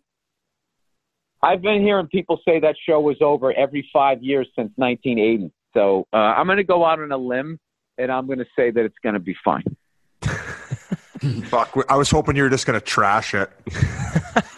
Can you just re- can you can we redo it when you and you just lay into it? I think you. Uh, what happened? Did you audition and they didn't cast you? You seem like you have a real personal vendetta here. I just I, I feel like they've caved into the PC culture and and, and it's bullshit. And uh, I hope you're going to lay into them. I understand what you're saying. What we were going to do is we were going to take this piece of it and and put it online just to get clicks. Uh, well, I mean, they are. They're also. It's trench warfare out there right now. You know, there's all these streaming services. I mean, Netflix has knocked everybody on their ass, and people they got to do what they got to do. I don't know. I, I that shit is all bigger than me. But I, I understand what you're saying. If you've been watching SNL for a long time, it, it but it's it's gone through. It's like I think with the first class that they had, it seemed like these people don't even vote. And then in the 80s, there was a while where it got a little more conservative with Dennis Miller and those guys. And uh, then it was kind of fun in the 90s. And I think now, you know, it's definitely leaning left. But I just, you know, I, I just think that's just part of, I don't know. It's just part of uh, the ebb and flow of it. You know, comedy changes like music or anything like that. So like I said, you know, I'm also a 50 year old guy. Who the fuck am I to tell anybody in their 20s what they should be joking about? So, God bless them. Continued success. So, uh, what is what is up next for you? I know you got some big plans, and if if you're not too busy, do you ever catch any live games, any NHL games? you're just too busy now. Um, no, no, no. I went to the Kings versus the Flyers. I always try to get a Kings game in. Um, I don't know when the Bruins are coming through, but I, I you hate gritty Boston teams. I hate seeing Boston teams when I'm out here. You know, because they yeah. always end up losing because they come out here and I feel like they just go partying in Hollywood. What do you mean you think? So, like, exactly like the worst, the worst is is if they're playing the Ducks and then they got the Kings the next night. It's just like you know, bet the Kings, man. I'm telling you, because and I think the coaches they try to keep them in Anaheim. They try to keep them out of Hollywood, but uh, you know, it ain't happening. You're in your 20s. You're playing pro hockey. You got eight pack abs. You're not going to go down to the Sunset Strip. I mean, come on, you're going down there. Of course you are. Did you? Uh, um, did you? Uh, Celtics are the same way. Celt- the amount of times I've gone to a fucking seen the Celtics lose to the Clippers during the Paul Pierce years, Antoine Walker. Dude, we would be crushing people, and then we come in there and we, we'd score like fucking 80 points. The place would be going nuts, and there'd be Laker fans all excited because I, I couldn't afford the Celtics Lakers tickets uh, back, back, in the then. day. So uh, yeah, back then. But even now, I wouldn't go because I, I hate I hate LA fans. Bill, I wanted to bring up one aspect of your career, which I, am personally a big fan of. Um, you know, you are a, a, part of one of the greatest TV dramas of all time, Breaking Bad. Uh, huge fan of the show. I think everybody who's watched is a fan of the show. Um, how did you did you have to finagle an audition for that? Did your agent get it for you, or did, did how did you fall into that? Because the show was you know pretty popular, and when you were on it, did you know it was going to be one of the all time greats? Um, I I got it by I I was a fan of the show from the beginning. I, I just finished The Wire, and that show came out, and I saw the billboard Breaking Bad. I wasn't even familiar with with the expression, and um, I started watching it. And three episodes in, I just think I was part of the first wave of people trying to get a guest star on the show, and I was able to somehow get into. Uh, Philip Grenz was my agent at William Morris at the time, and he got a tape over to them. And fortunately, uh, you know, in the writer's room, you know, your brain is about to explode, and every once in a while you got to take a break. Forget about, you know, it happens on Netflix for Family. Forget about when you're doing something at the level of Breaking Bad. So they used to watch comedy clips, and I guess they knew who I was. So they were like, hey, you know, he can act. We'll, they, we'll stick a pin in him, meaning you you're on the board, and if something comes up, you know, we'll uh, we'll give you a shout. So something came up uh, in season four, and uh, so I went down. I did it. It was it was surreal. It was my favorite show on TV, and all of a sudden I was on it. I felt like I got sucked into my TV. It's the story I always tell. And um, as we were shooting it, was when it blew up because they had done three seasons on AMC, and they were expensive, and they were weren't getting the they were critics' darling, but they hadn't found the audience yet and AMC put it on Netflix where it was streaming, and then that's when it blew up. So I did the episode for season four, and there was still this awesome show that I liked, and I was telling people to watch. And after I, rec- right after I rec- uh, taped it, um, season one, two, and three got on Netflix and blew up, something like that. Because I know when I went there, I was like psyched, and I knew it was an awesome show, and people that were into it really loved it. But between the time I recorded, it was that car wash scene was the first one I did, and um, it like over the summer or whatever. But by the time season four came out, like I, I felt like their their audience like quadrupled, and everybody oh, yeah. was caught up and could, couldn't wait. And all of a sudden, like people in my family were watching it, and I was and I was like, yeah, I did an episode of that. They're like, no way, and like you know, I was all excited that you know to see my my name in the beginning with like the from the uh what what is that? The credits. I, I have such a bad sign back. Yeah, but no, but that's credits. The uh the in chemistry. What do you call it? The the fucking the, the, oh. the, The periodic the table of chemistry- elements. periodic table. There you go. There you go. Yeah. Holy shit, Bill! Did you, go to, did you even go to high school? Fuck, you might have Um, CTE. No, I did. hey, Bill, No. because Dude, high school was like friggin' 30 years ago, dude. And, you know, I don't know about you. Has the periodic table come up much in your life? Bill, You know what I mean? you know, it, it seems like people can't leave art alone, you know, for art's sake, and people don't like any sort They sort can't leave art alone, kid. there we go. Took it. Art. AHP. And Can't leave art alone. People don't like sort of any ambiguity in their TV or, or movies, but you know, even so, I'm going to ask the question. No, we all know Huell's still twiddling his thumbs in that room, but what's Kuby up to? Did he end up in a barrel because of the Nazis, or is he living the high life off all that money somewhere? Where, where's Kuby right now? What's he doing? Um, you know what? You'd have to ask Vince and all those guys. But if I had to guess, I think that uh, I think because he only seemed to be bro- like like Huell was was Saul's right hand man as far as like security, and it seemed if there was a bigger job where you needed two people, they'd bring me in. So I was kind of a freelance guy. So I would if Huell's still alive, then I think I'm still alive. But who knows? He's a bigger guy than I. We we going to see you on Better Call Saul? I hope so. Me too. I hope so. But either way, I'm going to keep watching, man. I, I love what those guys do, and um, you know, I it's one of the you know I I've been very lucky in my career where my IMDb page is a quick read, but I've gotten to like parrot troop into some um, really cool stuff from Chappelle Show to uh, Breaking Bad. Uh, I got to do a movie with Mike Binder and, and um, Kevin Costner called Black or White. And uh, I got a movie out right now um, with Hugh Jackman called The Front Runner, and uh, it's it's about it's a Gary it's a Gary Hart story. It's a great it's a great film to promote in Boston. The Front Runner, starring Hugh Jackman as Gary Hart. If you like high art, Uh, he had a mistress kid. the monkey business. Um, yeah. So that was a fun one. It's funny. I play a uh, a guy that works for the Miami Herald, and with my Boston accent, you know. So I, co- I Uh, come from that school of acting. You know, I am as far away from Daniel Day Lewis as there is.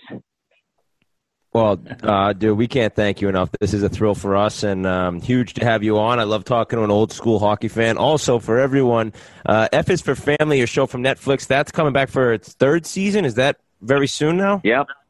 And that will be streaming. I don't know when this comes out, but uh, November 29th, which is tomorrow in my world. Boom. Um, you can get it. You can get it on Netflix. You can watch all of season three, and then hopefully, if enough people watch it, we'll get to do season four. Um. We've been talking though. At some point, season four. I'm like, we got to go. We got to have him go to a hockey game, man. It's a game in the '70s. We got to, you know, it takes place in the mid '70s. That means the Flyers would have been the Broad Street Bullies back then. The Bruins Rangers was the big rivalry with Bobby Orr and Brad Park and all of that shit. Uh, could be fun. We'll see. If you need a hand, let me know. I'm, I'm available. Okay. hey, And thanks a you guys lot. with your accents, I mean, that could be fun to have you in the crowd yelling some shit out. I don't know. Uh, we Oh, shall yeah. see. But thank you guys so much for having me, and thanks for helping me promote F is for Family. No, Thank this you. is great for us. Appreciate it very much. Thank you. All right, guys, go Bruins. I'll see you. All right, see you, Bill. That interview was also brought to you by Eagle Energy. Like I mentioned last week, Eagle Energy partnered up with 21 Savage to release their limited edition Savage Energy caffeine inhaler pens. it's an odd collaboration, but what the hell? Uh, nicotine free, no sugar or calories. Eagle Energy. Uh, they're the caffeine inhaler sticks. Uh, of course, we mentioned the guarana, the ginseng, and the taurine, all the natural products it has in it. Way better than coffee. You don't get that that uh, rotten gut after. You're not going to shit your brains out. Eagle Energy caffeine inhalers. They're unbelievable. I do them all the time. Great coffee supplementation instead of the coffee. Nicotine free. Eagle Energy. Go get them. Biz twenty one. Huge thanks once again to Bill Burr, man. That was quite a thrill of my, I guess, career. I guess we can call our interviewing career here, boys. Uh, what you think of his uh, Bill Burr's interview? I thought it was fantastic. Like you know, we, we couldn't thank him enough, and he's probably just going to go crush it in Europe. So he's just such a funny dude. No matter like he can be talking about anything, and he's going to make you laugh. So uh, we appreciate it. Not gonna lie, right before he came on, I, I was thinking, hey, just a little sensitive getting the guy who talked about cranking himself out in front of ladies, but that was a different uh, redheaded. Uh, Yeah, other Comedian. redheaded comedian. Yeah, I was like, oh, phew. Who, I was like, Carrot boys, I don't think, I don't think this is good PR. oh, Louis C.K. is the one. Oh yeah, yeah, yeah. Yeah, so good thing I did a quick Google search. I would have been asked about him tugging himself in front of women without asking them. good Uh, move. Yeah, Guys, if if I had one complaint, I wish we could have just just talked about the Boston Bruins for an hour and a half, just to piss off the people who have already commented. Oh, Boston Myers. Yes. Yeah, It's I don't a, get it's it. a Boston podcast. There's three or four people from Boston. And if I could if I could go back in time and be born in Boston just to piss more of you off commenting, I would. I'd take a fucking time machine. I don't think we'd be where we're at if this Speaking was of- all four of us from Speaking Boston. of Boston Biz, I, I think you got because I have been at three Stanley Cup celebrations. I think you got the stories conflated there. Uh, the Boston one, I, I actually didn't crash that one. I did have a, cra- a press pass. I was allowed to be there. Uh, of course, we know the Detroit story. You know, this the the like yeah, the night Whitney lost, and I was in the locker room. But the Tampa story was a pretty crazy one, Biz. Okay, I had already been to Florida a week before I went to Game Two for a little vacation. Come home back to Boston. I get up. I get up. What are you laughing at? You vacation in Florida, I'm shocked. Yeah. so went to game two. Daytona Beach only. Oh my God. No, you was- are fucking the epitome of Florida. Sarasota, man. I'm Sarasota is nice. That's a good. That's You a are you're a walking Florida vacation. Anyway, sorry to interrupt. your That's all story. right. So game seven was a Monday morning. I got up regular day, I, seven o'clock in the morning, went to work, my crumb bum job, crumb, crumb bum job. I'm sitting there about noon. My buddy calls me. He says, Hey, he goes, I got a ticket for the game tonight. Now it's game seven. Somebody has to win. It's fucking noon. I'm in Boston though. I was like, dude, what, why, why couldn't you call me early? He goes, dude, if you can get down here, I get a ticket for you. So I was like, fuck it. So I pretended sick. I walked into my supervisor's office, all hunched over. She's like, "Oh, you don't look so good." I was like, "Oh." Meanwhile, I'm healthy as a horse. I goes, "Yeah, I, I should go home." So I called Logan Airport. I booked the flight to Tampa, called my father. He goes, Dad, make me a bag in the back room with some clothes. Come pick me up. He's like, You're all right. He probably thought I was like on the run or something. I was like, Just come pick me up. I need a ride to Logan. So I get in, you know, get to the airport. I'm in line to get on the plane. My buddy calls me. He's like, dude, I didn't hear back from you. I, I had to go to a doctor's appointment. He goes, that ticket's gone. I was like, fuck it, man. I'm getting on the plane. I'll see you when I get there and I'll deal with, deal with it when I get there. So I had a thousand dollars with me. I'm like, I'll pay up to a thousand dollars to get in the game because it's a game seven. Someone's going to win. And I ended up getting a ticket for 500 bucks. Watched the whole game, watched the cup come out after. I was fucking smothered. I actually left the arena biz went to the bar across the street with my buddy, but he had to leave. So he's like, dude, I got, I got the kids tomorrow. I can't stay out and party. Left. Dude, this buddy of yours sucks. First, Yeah, he gave away the ticket, him. and then after the Cups won, he left. Like, well, back then, I don't think there was cell phones. It was like carrier. Yeah, pigeons. it was There no way to exactly. It was contact them. It wasn't as easy to get. Yeah, there in touch wasn't with actually people. texting and shit then, was there? There was still MapQuest. So, uh, meanwhile, I have a mutual friend, a friend who's played with Marty St. Louis at UVM. We have a mutual friend. So I'm calling him, trying to get him because I know he's inside the building. Well, when I die and go to heaven or wherever I go, if there's one memory I want to be replayed that I was blacked out for, it's this night in Tampa because I don't know how I bullshit my way back into the building, into the party where the fucking Stanley Cup was. I snuck back in there. I ended up meeting up with my buddy Phil and Marty St. Louis and Richards. And like an hour later, I'm sitting there with the cup, but I didn't have a camera. I had no evidence. People were like, yeah, bullshit. So, anyways, fast forward two weeks later, I get that picture in the email, the one with Marty St. Louis with the fresh cuts from the game seven and me off to the side screaming. That's the only like evidence I have from being at the, that party that night. So that's what happened that night, Biz. I woke up in Boston, eight o'clock, went to work, and ended up fucking in Tampa Bay. So then at like four in the morning, they finally booed everyone out, and I'm smothered, and I got to go to the airport, but my flight's not till eight. One of those, hold up, one of those news trucks is there. I'm just so drunk, I just want to like pass out for now. I open the door, some guy's like, "He's stealing the truck! He's stealing the truck!" And the cops fucking rip up. It's like four o'clock in the morning. I'm blasted. I'm like, "What? What?" They're like, "Buddy, what are you doing?" I'm like, "I just need somewhere to rest my head." The cops are like, "Listen, we'll get you a cab to the airport, but if we see you here again, we're lugging you." Fucking went back So to the airport. you, you didn't have a hotel room. no, no, I, I didn't. Yeah, I didn't even have a hotel room. No, You, you, I told you he's a walking Florida vacation. Okay, I oh, have I have a, a theory as to why you're able to get in the back of these things. It's I have 'cause a theory you, you too. look I them wonder in if the you're gonna say the eyes. same thing. You look them in the eyes. You say, "I'm the janitor," and you say it so naturally because you're not fucking actually lying. And they're like, "Oh, who the fuck would lie about that one?" And But he's two, also smothered.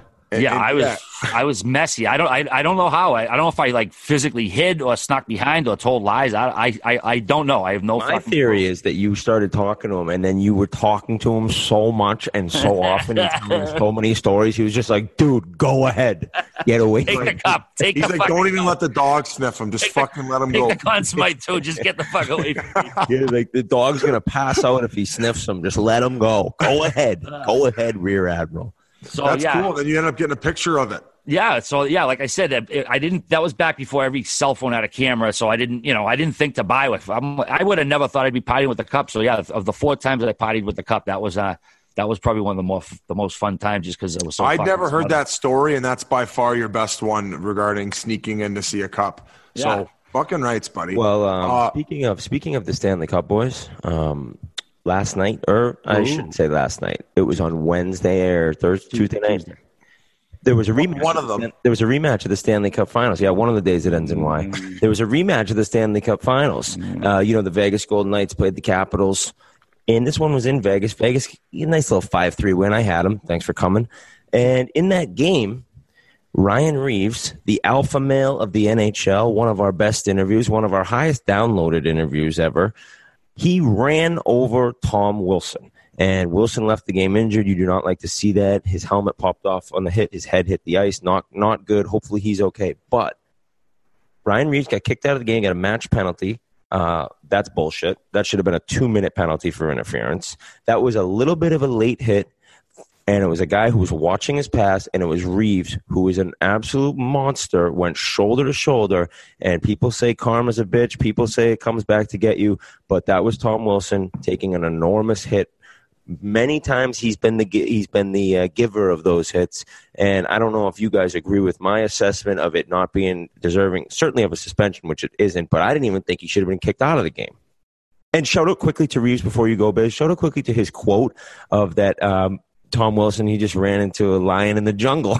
like that, if that is, if I could, I won't ever be able to say something that manly and that tough until like Ryder like knows what's going on and I can like scare him. That's the only time I'll be able to say I'm the lion in the jungle. So to be able to say that in the NHL, you know, Reaves is a badass motherfucker. Okay, first of all, it sucks because I like them both, and they're both uh, you know guests of the show, and and I I truly believe if they played in the same team or met each other in person, that they would like each other because they're both great guys. Um, regarding Reaves, he's been having some pretty good interviews lately. He's a yeah, walking soundbite. That one with Scott Oake he had was classic. Uh, Scott Oake's kid and, and Reaves are buddies. I mean, I, you guys might have known that and the history behind that. His uh, Scott Oake's yeah, a uh, magician. He's a magician. He's unbelievable. He's like world class. Um, but yeah, that's a that's an all time quote, especially in today's NHL, where a lot of these kids are. Could you imagine half these kids in the NHL have like not not, not like chirp them, but they're softer. Where you have Ryan Reaves, who would have been a, a scary man back in the day. Yeah, like Revo is probably top three guys I ever fought. And yeah, and he, he's a monster. He's if you've monster. seen this guy with his shirt off, we did the bench press test in St. Louis. Do you remember that? Well, hang out with him for three minutes. You'll see him with his shirt off. Dude oh, walks oh, yeah, everywhere yeah. with no tarp on. Tops off for the boys. He's got those those rubber bands. He's always like dialed in where his veins are popping yeah, out. Exactly. He's got no, a prison he, workout. Revo just like crushes push-ups before he goes out, and his yeah. biceps are ripping all night. Hey, yeah. co- hey, coach wants to see you rips off 100 push-ups. What's up, Hitch? You wanted to talk to me? Oh no, I'm good. uh, um, but okay, so I will say that that that was a hockey hit. He saw him coming as soon as he let go of the puck, and he had to make that decision in a split second. I'd imagine because of who he knew he was on the ice against and who it was that he wasn't going to make that split second decision to not hit him based on not only last year's cup final and the history, based on, I would put Tom Wilson as public public enemy number one right now in the NHL, like far and above the, a number two guy. Yes, I agree. Like is that? I mean, Marshall yep. maybe one. He might be one through five. Yeah, he. Well, there you go. and and you know he's obviously earned that with the the situations he's found himself in. Uh, I thought there's no way that the Reaves hit was dirtier than what Wilson did to the kid against in Jersey, uh, in Jersey because I feel he had way more time to make his decision not to hit him, and he still ended up getting yeah. a piece of him. Uh, very unfortunate that uh, he hit his head on the ice, and I believe that he's probably got a concussion today. Is that is that the ruling? Well, there... I saw him; he, he was getting off the ice, and you know, kind of had the you know the Bambi legs as he was getting helped off. So I mean, immediately you think if somebody's in that sort of state, it's some some sort of concussion, and he and he was completely lighting up. So it sucks to see him get injured. So hopefully he's back quick. But I mean that that was that was shoulder to shoulder. Um, it's just a it's a big man that caught him. I, and I think with um, considering the the social climate and how everyone has a voice, referees are under so much scrutiny right now. Where if it's a 50-50, I think more times than not they're going to say, "Hey." Let's just kick him out because at least you know whatever yeah. he missed yeah. a period or you know a half a game and, and it's it's not that serious as opposed to if it was dirty and you let him stay in the game holy fuck people are going to be you know they're going to have to put his parents or, or, whoever if his family members are in witness protection program yeah people well, are psycho about the head hits now so it's just better off just throwing him out of the game I uh, don't think he deserved it. Don't think he got deserved to get suspended. And considering Wilson did get suspended for his, I thought there was no way that Revo was going to get suspended for that. Uh, also, that game was a quick reminder that although Alex Ovechkin is one of the greatest goal scorers to ever live, he is still a complete tank on the ice. Because I don't know if you saw a couple of his hits, he ran over Thomas Nosek in at the blue line, just a complete butchering of him. Huge hit. And then he also ran across the ice, tried to kill Reaves too. Like he doesn't give a shit. So shout out to Ovi for still playing like a savage. Yeah, little chiclets on chiclets violence. I, I agree with you. It's 100%. It should have been a two minute interference uh, penalty, not even anything supplemental discipline. Obviously, he didn't get it. Um, people clamor for it. Yeah, how you doing? So good stuff uh, going around the league. Hey, I I, uh, I think I'm gonna come back with a little gambling corner. What do you think, Biz? I think I got I think I like a couple things tonight. Well, okay. Well, here's the thing: is is I trust you because I know that you only go when you're feeling it. And last uh, time you were feeling it, and you feel like if you're not feeling it, you're like, I'm not going to put my my friends of the podcast here, which we have a lot of them now. We have a ton of listeners, and I'm assuming we have a lot of gamblers. Maybe even Grinelli can take some advice, considering uh, he got bent over for eight hundo last night. How are you? What, what are they? What, what, are they paying you at Barstool? Holy shit, eight hundred bucks! I wouldn't even bet eight hundred on games, and I'm a millionaire. It's just because I'm up so much. It's all the house's money. Started with a twenty dollar parlay. And I've wow. told this kid, I've told this kid, just take a couple grand out to like maybe like have you know a little money, put it towards your your rent. And he's like, no, no, no. So when he goes to zero, which he will, you can remember Uncle Uncle, Uncle Witty told you to maybe put a little aside. It's like when you're at the blackjack table and I'm up all these thousands and maybe I put, you know, 10,000 in my pocket so that when I do lose, if I'm really drunk, I say, oh my God, I actually still have the 10 I started with. And that's how you gamble. But Mikey Grinelli's not listening to me. So what's your, what's your gambling corner, all right? What do you got? Last time you made me some money. Guys, uh, real quick before we get to RA's Gambling Corner, RA's Gambling Corner is brought to you by Dollar Shave Club, and I love that Dollar Shave Club has everything I need to look, feel, and smell my best. What I love even more is that the fact that I never have to go to the store. That's because Dollar Shave Club delivers everything I need right to my door, and two, they keep me fully stocked on what I use so I don't run out. Here's how it works. Dollar Shave Club has everything you need to get ready, no matter what you're getting ready for. They have they have you covered from head to toe, from your hair, your skin, your face, you name it, they have it. And they have this new program where they automatically keep you stocked up on all the products they use. You determine what you want, when you want it, and it shows up right at your door from once a month to once every six months. And that's why I do it because, to be honest, I live in New York City now. It sucks having to go out walking by all these pigeon homeless people. They're they're bothering you. They're asking you for change. People just don't leave you alone. It's so annoying. So that's why I use Dollar Shave Club. And right now, they've got a bunch of starter sets you can try for just $5, like their oral care kit. After that, the restock box ships regular size products at regular price. So what are you waiting for? Get your starter set right now for just $5 at dollarshaveclub.com slash chiclets. That's dollarshaveclub.com slash chiclets. Two games tonight I'm looking at. Um, we all saw Columbus. Well, what night are you talking about? Well, to Thursday. because Thursday. It's, comes out tomorrow. Jeez, oh. Whit, come on now. Uh, well, I'm so, like, yeah, it's been a long day. Yeah, it's all right. Little vino going too. Uh, so Thursday night, uh, Columbus is at Philly. Columbus was absolutely embarrassed at home the other night. Gave up a nine spot to Calgary, and uh, Torts has already said that Bobrovsky's starting the game. That's uh, way ahead of schedule. They they announced it because uh, Bobrovsky does own the Flyers. They're at Philly, so you're going to get a really nice price. Uh, I'm going to take the Jackets for on the money line for two units and the puck line for one unit because, like I said, Bobrovsky owns the Flyers. He's already got the start. Wow, I'm dead so, against you on that game. Okay. Dead against you. All right. Um, I love when you guys do this because against because it becomes very competitive on Twitter, and I just sit back and watch. And one of you is going to get destroyed. He what? left. He left Bobrovsky in for eight of the nine goals. He was furious. Bobrovsky was. And oh now yeah, now he's now they're now going and Philly, and it's Philly's first game with Chuck Fletcher as the GM. I I just am against Rear Admiral on that one. All right. Yeah. I think, I mean, I, I would do it with any goalie who gets embarrassed like that when they come back the next game. I, I think that they, uh, they're going to have a better effort either way.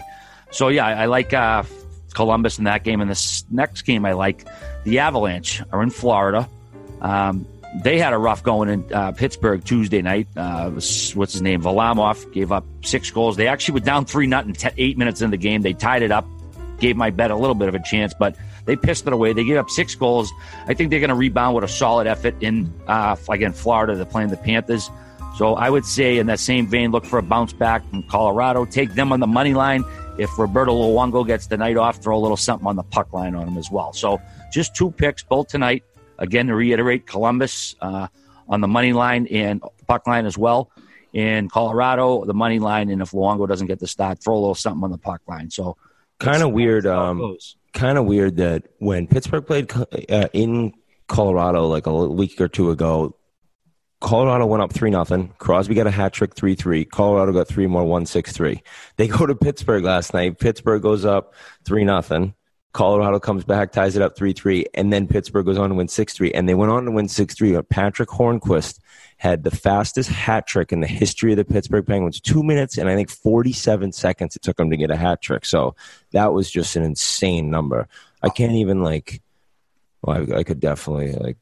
Actually, I won't even go there on what I could do in two minutes and forty-seven seconds. Go mm-hmm. ahead, Biz. Oh, I believe it was a natural hat trick as well. Yeah, he just uh, he just got three goals in two minutes and forty-seven seconds. Oh, Obviously, yeah. No, I, but a natural hat trick is is not special teams. I believe, right? It's a natural Uh, hat trick is, is no, I think it's e- even strength. no, it's th- it's the three goals in a row your team scored. I I always thought. Oh, I thought I thought a natural hat trick meant not on any special teams. It was just five on five. No, I'm almost positive that if you score your team, like if you score three goals in a row, that you're Oh, in, shit. that's a natural hat trick. something new. We- Sorry, you know what? You know what? There, there's a chance we're both wrong. Yeah. Like, oh, oh, shocker. Yeah. Um, we want to start pronouncing names. like, Hey, throw me, throw me some times tables. how do these guys have a hockey podcast? Some Wits. kid asked me today, "How do you guys prepare?" I'm like, "Oh, well, one, we don't. Wit does the times tables. Ra smokes and drinks. no, I've been a good boy. I've been a good No, boy. you, hey, and, and this has been one of your best podcasts. You are absolutely buzzing right now.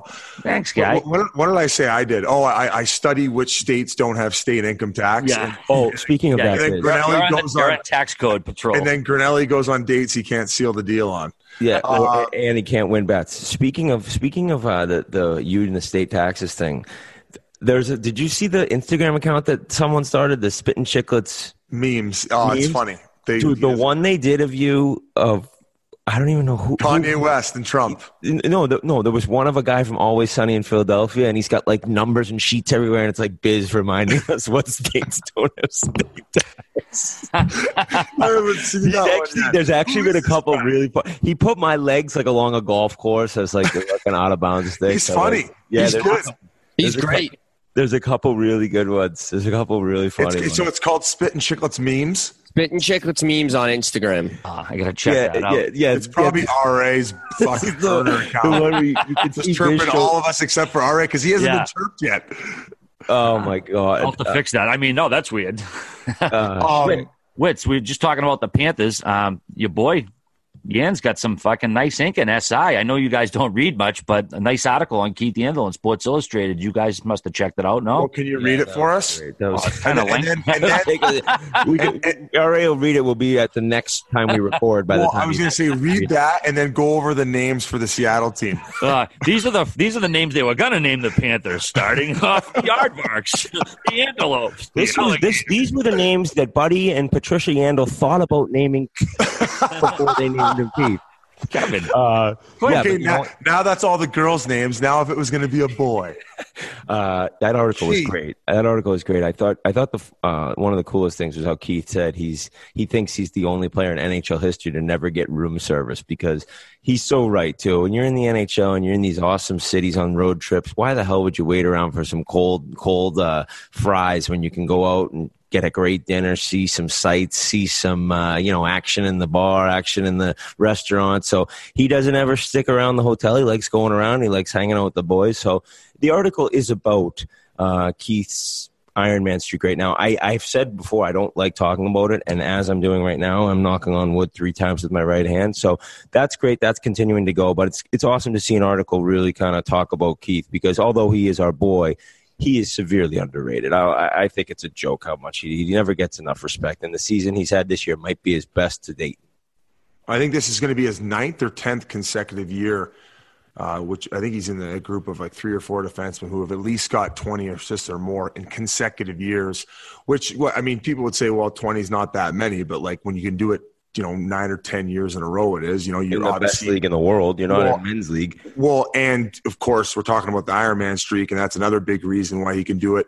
Uh, doesn't look like super in shape. He's he doesn't have like a jacked body, but uh, he he he trains very hard in the summer. He would always come into Arizona as one of the most fit guys in camp. I believe he was the most fit for three or four of those years in a row.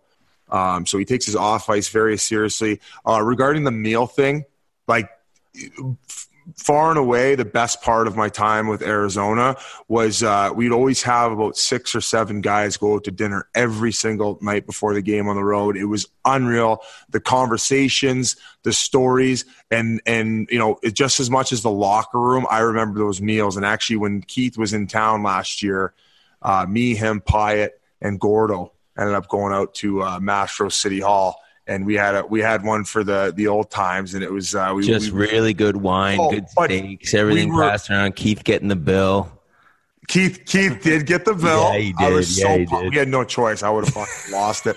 Uh, he would. Hey, he would. I would have broke his Iron Man streak because I would have fucking broke his jaw. Uh, no, but um, I, I believe we were at Mastro's for about three and a half, four hours. It was Yeah, that- just that's we, just we didn't want to leave the dinner. It was he's such a fucking awesome guy.